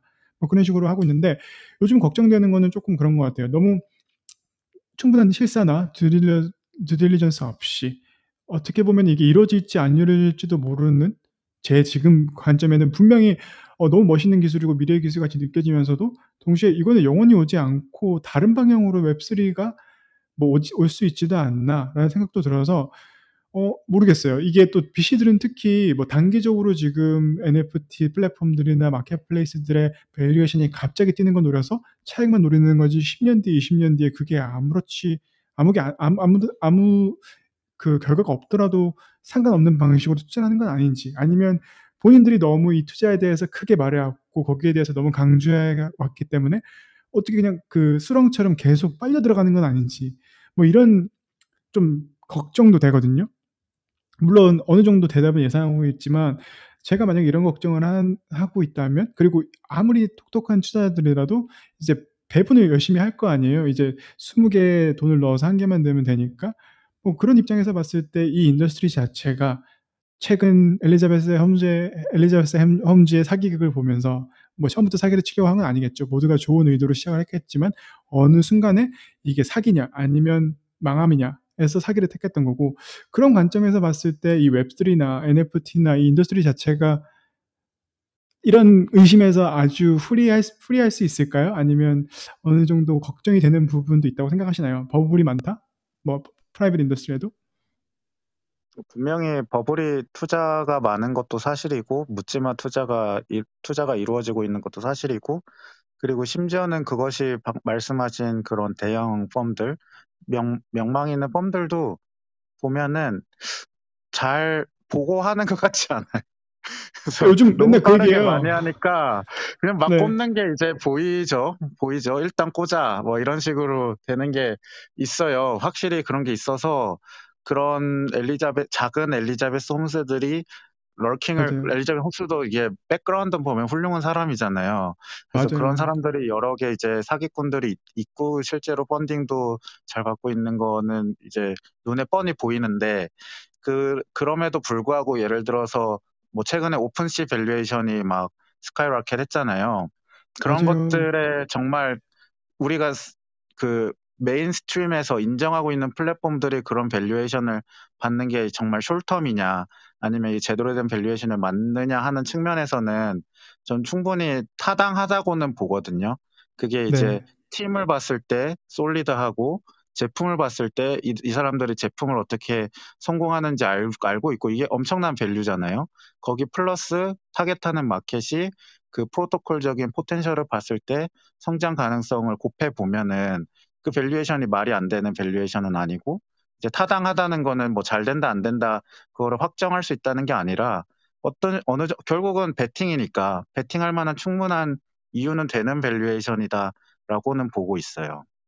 음, 감사합니다. 저도 그 부분은 충분히 이해가 되는 것 같아요. 네, 이제 말씀해 주세요. 저는 오히려 밸리에서 FOMO는 좀 줄어드는 것 같아요. 저는 2018년이 밸리에서 블록체인 쪽에 특히 cryptocurrency 블록체인 쪽 프로젝트의 FOMO는 가장 컸던 것 같고요.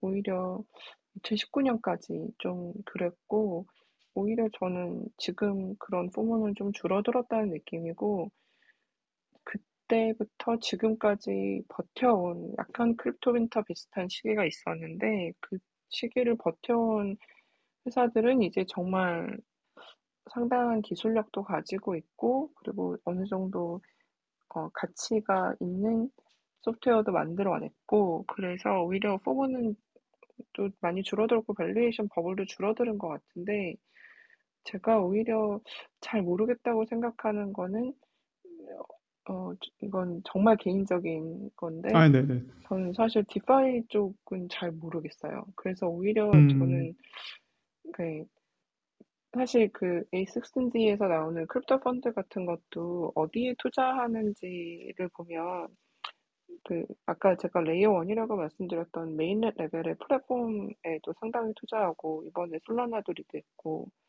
근데 그거 말고 뭐에다 투자하는지 보면 DeFi 쪽 프로젝트들이 꽤 있고 그리고 그 다른 서비스들 그러니까 다른 dApp들이 올라오기 위해서 어떻게 보면 약간 서비스를 제공하는 그러니까 다른 어플리케이션의 서비스를 제공하는 그런 프로젝트들에 투자를 많이 했거든요. 그래서 그런 걸 보면 어 저도 좀 비슷하게 생각하는 것 같아요. 제가 생각하기에 롱텀으로 가치가 좀 더 있다고 생각하는 거는 그러니까 소프트웨어를 개발하고 그런 전, 전통적인 엔지니어들을 주도하는 그런 밸리의 분위기에는 그런 프로젝트들이 좀 더 인기가 있는 것 같은데 반대로 월가에서 들어오는 돈은 확실히 디파이 쪽에 훨씬 더 많이 들어가고 그리고 음, 어떻게 보면 A16D처럼 아주 거대 VC가 아닌 다음에는 돈 들어오는 단위가 달라요. 그래서 와, 음, 저 사람들은 그쪽의 전문가들이니까 자기가 뭐 하는지 알고 하는 거겠지라고 저는 모르는 분야니까 아, 그렇겠지라고 생각하는데 되게 정말 완전 분위기가 너무 달라서 최근에 특히 이제 2021년 이 한 해 동안 어, 블록체인 이 cryptocurrency 이 scene에서는 약간 두 문화의 충돌까지는 아니고 두 음, 문화가 약간 이제 한 곳으로 모인다? 약간 이런 느낌을 받았어요. 음, 감사합니다. 아무래도 핀텍 쪽이 하도 너무 잘 되어가지고 좀 그런 부분도 있는 것 같아요. DeFi 쪽으로 좀 흘러들어가는 것도 있고 제가 여기에서 뭐 실리콘밸리에서 느끼는 거는 요즘 트렌드, VC들 트렌드는 what diligence가 가장 키워드인 것 같아요. 그러니까 실사가 뭐야? 라는 게 요즘 굉장한 트렌드예요. 그래서 옛날에는 뭐 만나보고 실사를 하고 그 다음에 term sheet 주셨는데 요즘은 만나러 갈 때 term sheet 준비해서 가지 않으면 타이거가 뺏어간다. 네, 이런 아, 느낌이 좀 타이거가 있어서 진짜 저도 타이거가 진짜 scene을 너무너무 바꾼다에 완전 동의해요. 그렇죠. 타이거는 이틀만 하루 만에 이틀 만에 텀시트이 나와요. 근데 그거는 일반 비시들이 할 수가 없는 일이라서 우리는 지금 듀딜리전스도 못하고 사실 끌려가는 게 있어요. 근데 그렇기 때문에 저는 이 부분이 좀 더 걱정되는 것 같아요. 뽑아서 자기네들이 네, 텀시트를 맞아요. 거의 준비한 상태가 아니면 미팅을 안 하더라고요. 이미 거기서 다 하기 때문에 좀 저, 저희 같은 영세 비 씨들은 아주 힘든 나날을 보내고 있습니다. 데, 데니엘님 올라오셨는데요. 안녕하세요. 예, 안녕하세요. 네, 어떤 질문 있으실까요? 아, 예, 저는 그, 뭐 비트코인이나 이더리움 같은 거 아예 문외한 사람인데요. 근데 이제. 이 보니까 이제 뭐 전문가분들 올라오셨다고 해서 제가 질문 좀 드리고 싶어서 올랐거든요. 네. 그, 현금 흐름이 없는데 어떻게 valuation을 해서 투자를 하는지 제가 그게 궁금하거든요. 저도 한 번도 안 해봤는데 그게 어떻게 투자를 하는 건지 제가 valuation 어떻게 하는 건지 그게 좀 많이 궁금합니다. 저는 이거 저, 저번에 저한테 누가 한번 질문하셨는데 제가 그랬어요. 당신의 여러분들이 믿는 가격이 valuation이라고 말을 드렸어요. 믿음으로 이루어진 asset이라고 생각을 했는데 전문가분들은 어떻게 생각하세요? 그 믿음을 좀 더 세련되게 표현해 보면요. 최근에 제가 나발이라는 사람의 트위터에서 읽었는데 지금 말씀하신 cash라는 거를 한 레벨만 더 높게 상위 레벨에서 보면은 cash라는 거는 결국 믿음이 가장 강력한 fungible token이거든요.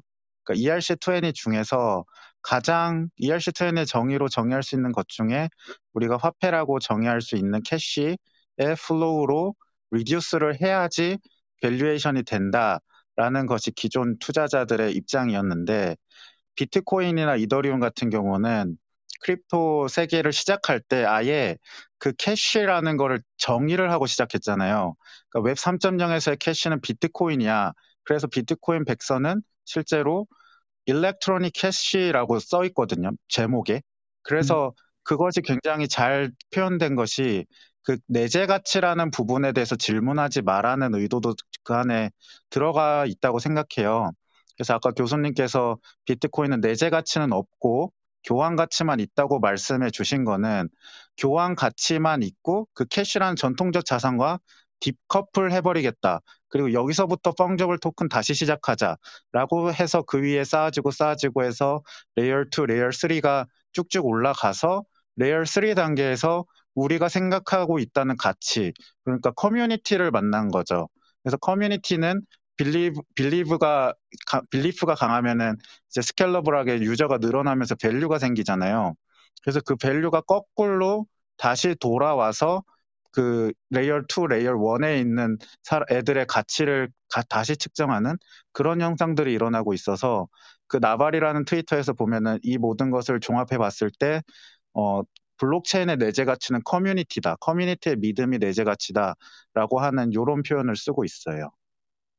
음, 저는 여기서 좀 중, 궁금한 게 있는데 조심 저한 번만 질문하고 그 다음에 조심 질문하시면 될 것 같은데 그 커뮤니티가 가치라는 건 저도 어느 정도 공감을 하는 것 같아요. 근데 그런 면에서 우리 주간 실리콘밸리에서 다오를 할 건데 만약에 그거를 한다고 쳤으면 제가 그 커뮤니티고 제, 우리가 주간 실리콘밸리가 그 커뮤니티 거기에 대한 가치가 있는 거지 펀드멘탈이 있는 거지 어쨌든 내재 가치는 하나도 없다고 말씀하시는 거잖아요. 그러니까 여러분도 지금 그 링크에 보시면 저희 단톡방 들어오실 수 있, 거든요 구독을 누르시면 단톡방 비밀번호랑 링크가 이메일로 갑니다. 저희가 언젠가는 주간 실리콘밸리 다오를 만들고 토큰을 만들 거예요. 이게 그때 들어오시려면 단톡방 있으셔야 됩니다. 근데 제가 진짜 궁금한 거는 사람들은 제가 항상 이 얘기를 할 때마다 그 어떤 다툼이 일어나는 게 뭐냐면 저는 비트코인이라는 블록체인이라는 기술과 우리가 생각하는 코인을 나눠야 된다고 생각을 했거든요. 이제 블록체인이란 기술은 굉장히 좋은 기술이고 미래가 있지만 비트코인이나 지금 우리가 보고 있는 이 cryptocurrency는 어, 떻게 보면 가치가 정말 없을 수도 있고 말씀하신 대로 믿음이다. 뭐 커뮤니티에 대한 믿음이든 뭐든 우리가 내재 가치를 매길 수도 없고 그냥 믿음으로 이루어지는 건데 이 믿음이 무너지는 순간 언제 언제든지 무너질 수 있는 그런 상황이다. 라고 생각을 해서 저는 이 두 개를 항상 떼놓고 생각을 해야 된다고 말씀을 드리는데 거기서 항상 비트코인이나 뭐 투자하신 분들이 왜 그걸 떼놓냐라고 하시더라고요. 근데 대표님께서는 어떻게 생각하세요? 이걸 떼놓을 수 있는 건가요? 아니면 제가 잘못 생각하고 있는 건가요? 그 부분에 대해서 가장 그 내재 가치가 없는 자산이 금이잖아요. 금은 cash flow가 없고 교환 가치만 있는데 금이 valuable 하다고 믿는 거랑 금의 utility가 있죠. 그, 그 금의 utility조차도 이게 아름답다라고 믿는 사람들의 가치 때문에 생성된 거지 cash flow 때문에 생성된 게 아니죠. 그래서 우리가 생각하는 상당히 많은 자산이 내재 가치가 없어요. 그래서 NFT나 디지털 자산에서도 내재 가치가 없는 게 되게 자연스럽거든요. 그럼 내재 가치가 없는 것에 대해서 투자를 할 수 있느냐? 라는 관점은 VC들 입장에서는 회사를 valuation 할 때는 cash flow를 계속 봐왔기 때문에 그 template이 안 들어가는 건 맞죠.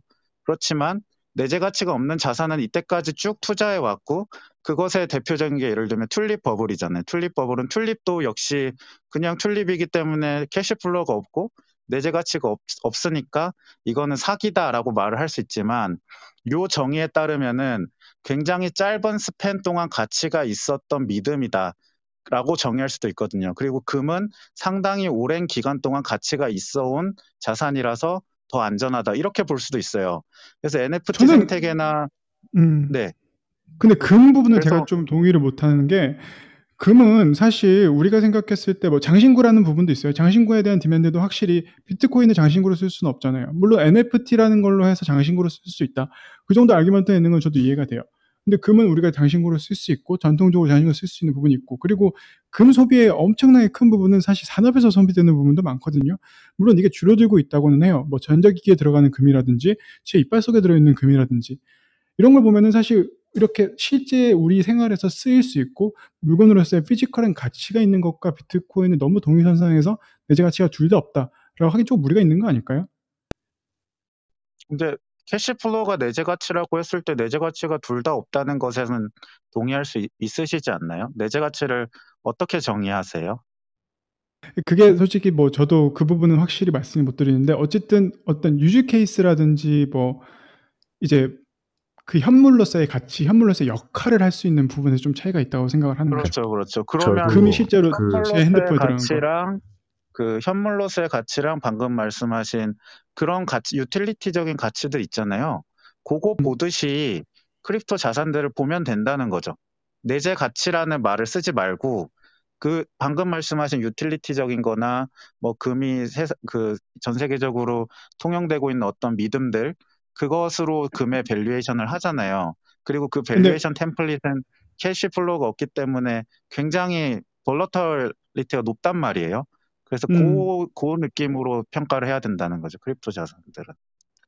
근데 저는 좀 데니엘님 먼저 말씀하세요. 질문하신 건데 제가 너무 많이 말했네. 데니엘님 먼저 말씀하시고 효진님 말씀하실게요. 아, 예. 그러면 그 믿음의 근거는 혹시 어떻게 되나요, 그게? 그래서 그, 네. 근거는 없... 그 믿음의 근거가 다 달라요. 다 달라요. 맞아요. 그래서 아까 말한 그 테라 같은 경우는 그, 그 믿음의 근거는 테라가 상승하는 믿음의 근거는 더 많은 사람들이 이 크레딧 카드를 쓸 거야라는 믿음이에요.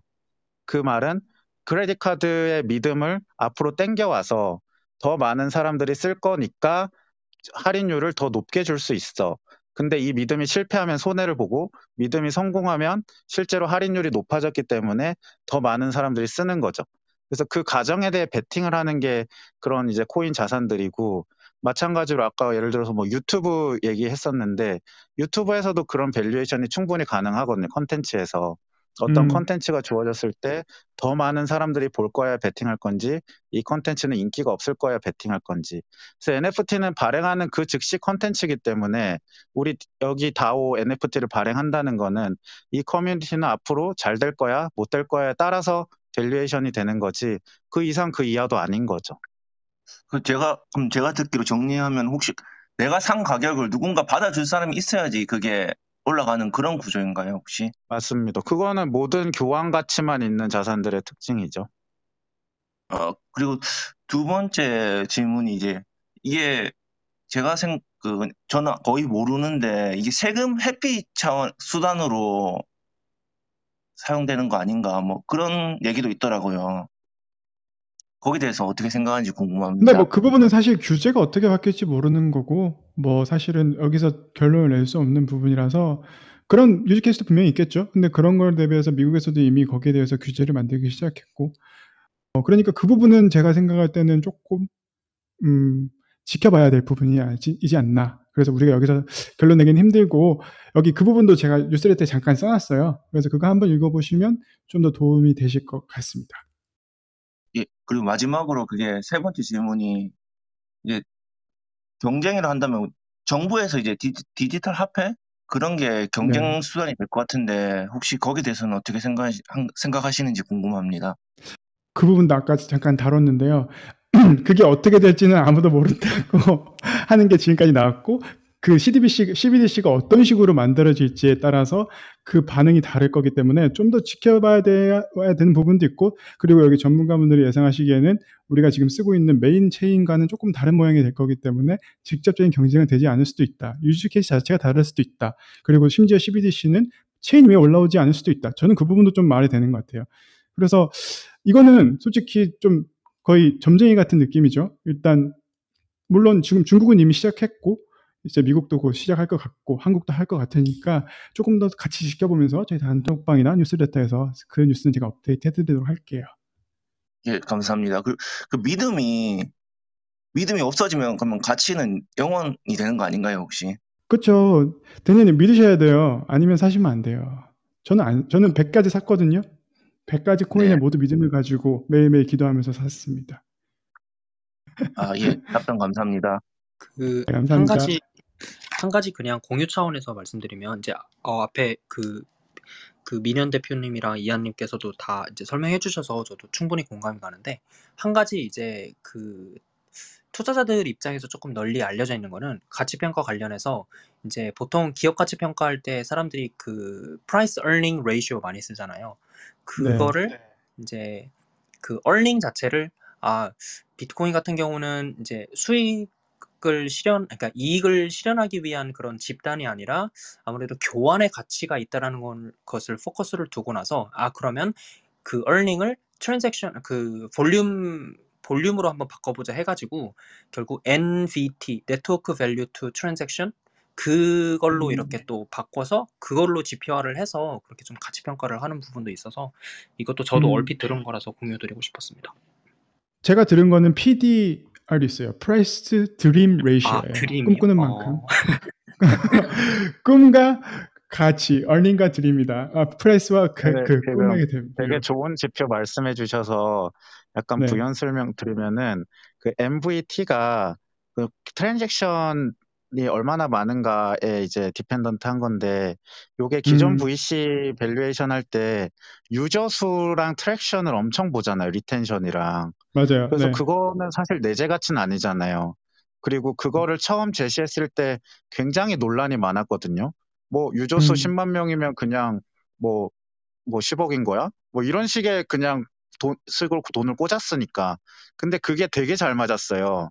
뭐 일정 음. 그 유저 수 확보하고 일, 일, 그 물론 항상 지금도 잘 맞는 건 아니지만 그 특정 시기에 그 이- 일정 유저 유저 수에 뭐 일정 retention이 보장되면 얘는 그냥 큰다. 그리고 컸을 때 뭐 광고 붙이면 된다. 이런 식의 이제 valuation이 딱 모델이 정립이 됐는데 그걸로 이제 음. 한동안 많이 투자를 했었죠.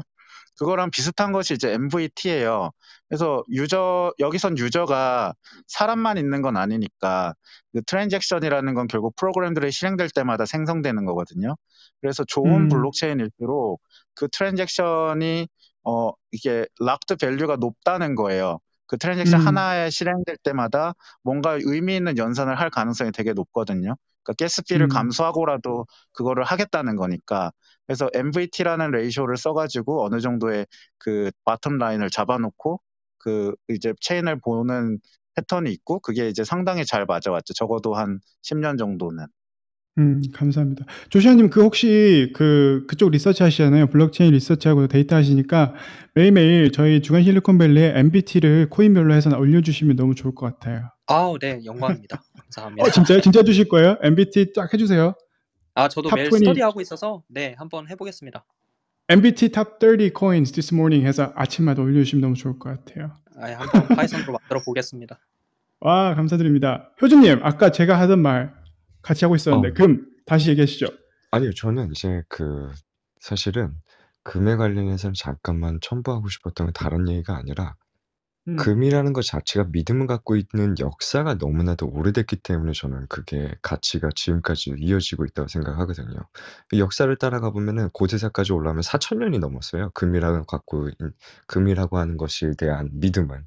근데 이제 어 제가 질문 드리고 싶었던 거는 이제 민현님한 테나 이렇게 여기 전문가분들한테 크립토라는 거는 제가 느끼기에 이제 저도 엄청난 불신자이기도 하지만 그 여기서 이제 그 실험에 동참하기 시작하면서 공부를 시작을 했는데 어떠한 기준으로 이것을 선택할 것인가 이게 가장 큰 물음이었거든요. 왜냐면은 뭐 좋은 프로토콜이다라고 해서 이제 그런 이론적인 것들을 기점으로 해서 공부를 한다고 하더라도 이게 자산으로 통용이 된다는 거는 '내가 돈을 들인 만큼 이걸 다시 걷어들일 수 있는가?'라고 하는 물음에 대해서 이제 시작이 되는데 그 기준점을 무엇으로 삼는지가 제일 궁금했었어요. 그래서 아까 튤립을 이야기하셨을 때 그게 너무나도 공감이 되는 게 튤립 버블이 있었을 때 내가 튤립 살 때 빨간색 샀다가 노란색 샀다고 해서 그 디테일 바꿨다고 해서 그 믿음이 없어졌을 때 그게 종이 쪼가리가 안 된 게 아니었거든요.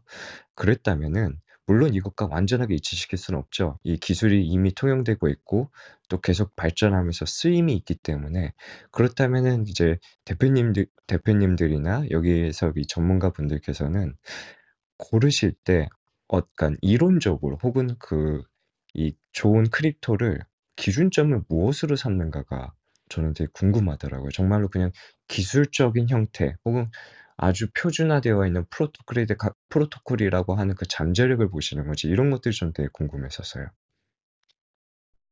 어, 진짜, 진짜, 진짜 좋은 말씀이신 것 같아요. 그 튤립 같은 경우도 보면은 그 믿음의 기간이 굉장히 짧았잖아요. 근데 이제 금 같은 경우는 이제 4천년이 넘었다라고 말씀을 해주셨는데, 근데 그 이제 튤립이 버블인 이유는 뭐냐면, 튤립은 아직도 가치가 있잖아요. 교환 가치 분명히 있는데, 그 가치보다 우리가 이제 human history에서 에버리지 튤립이 가졌던 교환 교환 가치에 기반한 어떤 내재 가치보다 갑자기 얘가 이상한 수단으로 쓰이면서 가치가 상승했잖아요. 그래서 그게 곧 비트코인이 그런 거 아니냐라고 주장하는 게 비트코인 버블설이라고 생각을 하거든요. 그러면 저는 비트코인이 정말 금처럼 4천 년 갈 거냐라는 거에 대해서는 말을 할 할 수 없고 그거는 이제 인간의 뇌로 판단하는 게 아니니까 단지 기술자 입장에서 이렇게 생각해 볼 수 있어요. 튤립을 망하게 하는데 얼마나 쉬울까?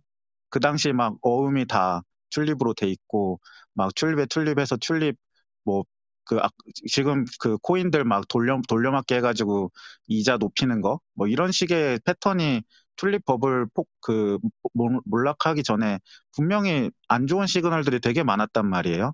그러면 그런 걸 봤을 때 아, 더 이상 튤립은 이건 아니다라는 판단 쉽게 내릴 수 있어요.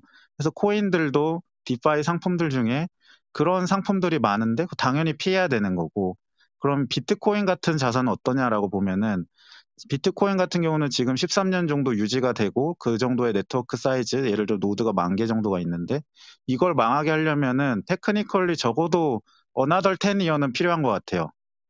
그래서 그런 망, 언제 망할까의 관점에서 굉장히 보수적으로 잡으면은 한 10년은 걸린다 망하게 하는데 왜냐하면 그런 식으로 이제 contract 단순히 contract을 돌리고 돌려서 yield farming을 하는 그런 구조가 애초에 아니었기 때문에 어, 그런 식으로는 대답을 해드릴 수 있을 것 같아요. 아, 저는 또 한 가지 더 궁금했던 게 이게 약간 속물적이긴 하지만 말씀하신 것처럼 이더리움이나 뭐 이제 비트코인 같은 경우에는 공부를 해 보니 대표님이 말씀하셨던 것처럼 그 프로토콜이 갖고 있는 잠재력 때문에 그거에 대한 가치 환산이라고 생각이 들기도 했었어요. 근데 그 다음에 우리가 말하고 있는 혹은 이제 막 신규 코인에 관련해서 어 진짜 해변에서 바늘 찾기처럼 이 금덩어리를 어떻게 또 찾을 수 있을까라고 고민을 해봤을 때 그 이미 NFT나 혹은 어떤 플랫폼 안에서 쓰이고 있는 그런 크립토 같은 경우에는 그 capa 자체가 커지지 않으면 자산 가치가 그렇게 올라가지 않는다는 걸 목격했고 둘째로는 그렇지 않은 코인이 임에도 불구하고 어떤 작전이라든지 혹은 도지코인 같이 밑도 끝도 없이 올라가는 것들을 분명히 이렇게 그런 현상적으로 계속 발견하거든요. 그랬었을 때 전문가적인 시각에서는 이것들에 대한 현상을 어떻게 생각하고 계시는지를 되게 궁금했었어요. 그 도치코인 관련해서 어 하나 이제 대중적으로 이거는 너무도 명백히 사기 같은데 왜 일론 머스크는 자꾸 도치코인을 자꾸 만질까 이런 생각을 해, 해 본 적이 있는데 제 생각에는 도치코인은 의외로 의외로 의외로 괜찮은 코인일 수 있다. 라는 생각을 한 적이 있어요.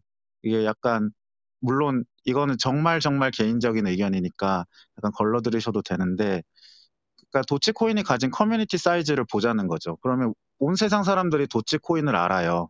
근데 그것만으로도 굉장히 달성하기 어려운 골이거든요. 도치코인을 망하게 하려면 엄청나게 어렵단 말이에요. 모두가 아는 걸 어떻게 기억 속에서 얘를 사라지게 할 수가 있겠어요. 이미 이렇게 많은 사람들이 알고 있는데 그리고 그 사람들의 그 distribution을 보면은 정말 다양한 사람들이 도지코인을 들고 있기 때문에 언제 어디서 누가 갑자기 도지 랜드를 만들어서 도지 게임이 터질지 언제 어디서 일론 머스크 2가 도지코인 나 샀다라고 트윗을 할지 random성이 굉장히 커요. 물론 떨어질 random성도 당연히 크지만 그렇기 때문에 의외로 의외로 망한다는 관점에서는 괜찮은 거래 수단이 아닌가라고 생각을 하고 그런 관점에서 봤을 때 실제로 도지코인이 거의 한 top 10 거래 수단 정도 돼요. 그러니까 코인에서 비트코인으로 결제하면 가스비가 많이 드니까 도지코인 같은 거를 거래할 때 오히려 어 왜 싸지 하면서 빨리 거래할 때는 도지코인을 사다가 송금해가지고 그 도지코인을 지원하는 플랫폼에서 결제하는 일들이 있거든요. 그리고 그 홀더 수가 무시할 만한 무시하지 못할 만한 숫자이기 때문에 어느 정도의 교환 가치를 확립한 한 코인이다. 그래서 약간 마냥 깔볼 만한 건 아니다라는 생각도 들긴 해요.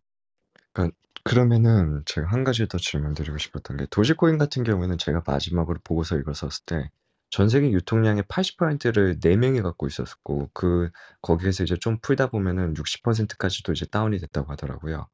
근데 이렇게 독점적인 형태의 코인이 그렇게 떠올랐었을 때 기술적인 형태로서는 무엇이 좋았길래 그게 가능했었을 것인가 라는 의문이 있었어요. 왜냐면은 뭐 디센트럴랜드나 샌드박스 같은 경우에는 NFT 이런 플랫폼을 통해서 이게 운영이 되다 보니 그 플랫폼의 파이가 커지면은 자연스럽게 그 자산 가치는 올라가게 되는 것이다라고 생각을 했었고 그 디센트럴랜드나 샌드박스 같은 경우가 그런 경제 논리로 움직인다면 그 도지코인 같은 경우에는 그런 플랫폼에 탑승되어 있는 경우도 아니기 때문에 그냥 엄청난 셀럽 하나가 정말 우주선을 정말 끌어올렸다고 생각을 했었거든요.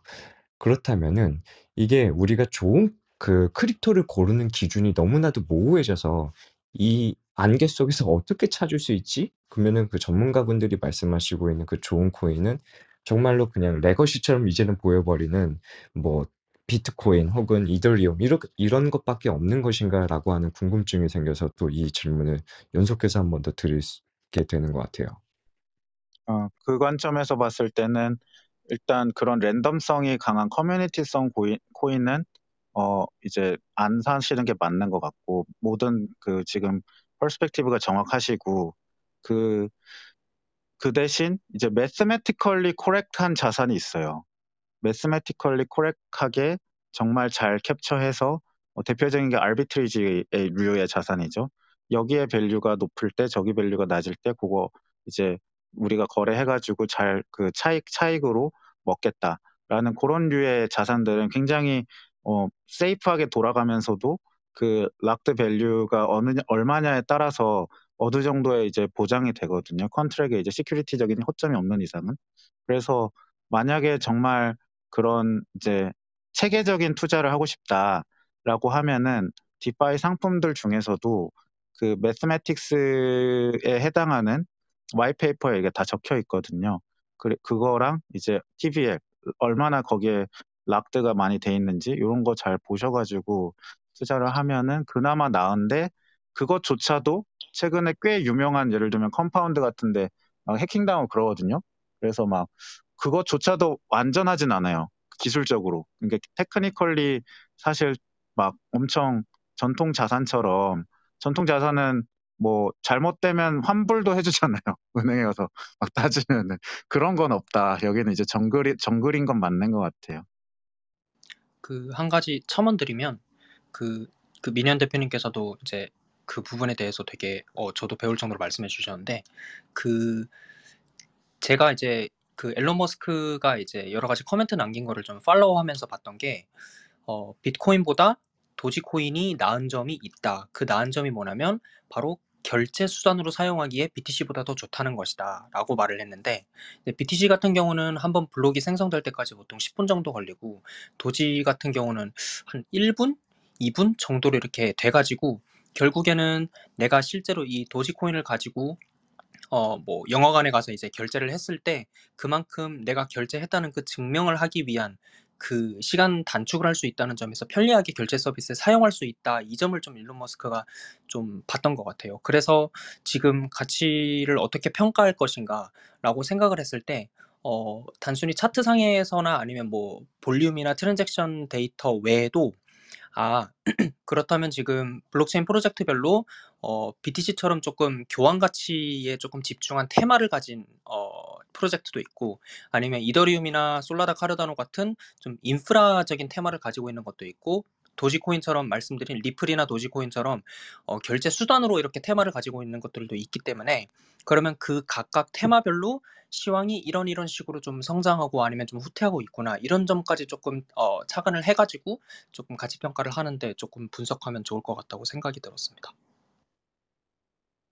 분명한 거는 저희는 코인 투자를 권유하거나 코인 투자에 대한 분석을 해주는 바는 아니고 특히나 대표님이나 뭐 조시아님도 그렇지만 다 대, 대, 김민현 대표님 같은 경우는 코, 그 블록체인을 이용한 스타트업을 운영하시는 분이고 조시아님도 뭐 market research를 하시지만 두 분 다 투자를 하는 분들은 아니시라고 생각을 해서 절대 투자에 대한 조언은 아닌 거 기억해 주시고 또 그런 질문은 또 솔직히 뭐 저는 좀 신뢰가 되지 않을까 했던 생각도 했던 질문이에요. 왜냐면 블록체인에 대해서 블록체인을 산업에 종사를 하시고 그걸로 뭔가 가치를 만들어내시는 분한테 어떤 코인이 좋아요라고 묻는 게 저는 좀 망설여졌었는데 너무 잘 답변해 주셔서 오늘 정말 감사드립니다.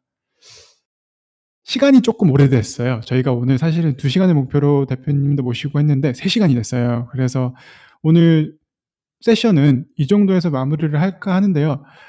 이 주제가 참 재밌는 주제고 앞으로도 몇 번은 더 해야 될 것 같은 주제인 것 같아요. 이게 뭐, 이, 아직 오늘 모르는 게 있어서라기보다는 앞으로 계속 업데이트가 되고, 제가 뉴스레터에서 말씀드렸지만 완성된 모습이 아닌 상태에서 저희가 지금 얘기를 하고 있는 거기 때문에 다음에도 시간이 좀 되고 어느 정도 좀 업데이트가 충분히 있다 하면은 김민현 대표님이 말씀해 주셔놓고 뭐 조시아님이 말씀해 주셔놓고 또 우리 주간 실리콘밸리에서 한 번 더 세션 하면 좋겠습니다. 그때도 꼭 대표님도 모시고 여러분들 스피커분들 다 모실 테니까 또 좋은 insight 나눠주시면 좋을 것. 자, 마지막으로 또 질문이나 하실 말씀 있으신 분 있으시면은 한번 들어볼게요. 없으시면은 오늘은 저희 실리콘밸리 시간도 10시가 됐고 대표님도 오늘 시간 많이 써주셔서 너무 감사하고 대표님 마지막으로 closing 코멘트 한, 하나만 해주실 수 있으실까요? 어, 예, 오늘 너무 좋은 주제로 이렇게 다양한 분들과 소통할 수 있었고 되게 즐, 즐거, 즐거웠고요. 이제 다음 달에 아, 이, 아 지금 CS 라스베가스에 있고 이제 내일이나 해서 벨리 쪽으로 넘어가요. 그래서 혹시 개인적으로 만나고 싶으신 분들은 어, 연락 주시면은 어, 만나서 또 커피 마시면서 블록체인 얘기하면 진짜 재밌거든요. 그래서 같이 얘기 더 많이 나눠보면 좋겠습니다. 감사합니다. 실리콘밸리 계신 분들은 저랑 같이 한번 김민현 대표님 만나시는 것도 좋을 것. 자리를 마련해 보도록 하겠습니다. 오늘 와주셔서 너무너무 감사드리고요. 저희는 김민현 대표님은 저희 단톡방에 이미 들어와 계세요. 이 이야기를 뭐 오늘 딱 끝내고 다시는 안 하겠다는 건 아니니까요. 위에 제 뉴스레터 구독해 주시면 단톡방 링크랑 비밀번호가 가니까 그러면 또 주간 실리콘밸리 DAO에 토큰을 사실 수 있는 기회가 미래에 올 수도 있습니다. 그러니까요. 오늘 너무 재밌었고 또 스피커분들 좋은 insight 너무 감사드리고 특히 우리 또 소개해 주신 이지혜 지혜님이 또 소개해 주셔서 오늘 이 자리에 있을 수 있었고 너무 감사드립니다. 김민현 대표님 다시 한번 오늘 시간 감사드리고요.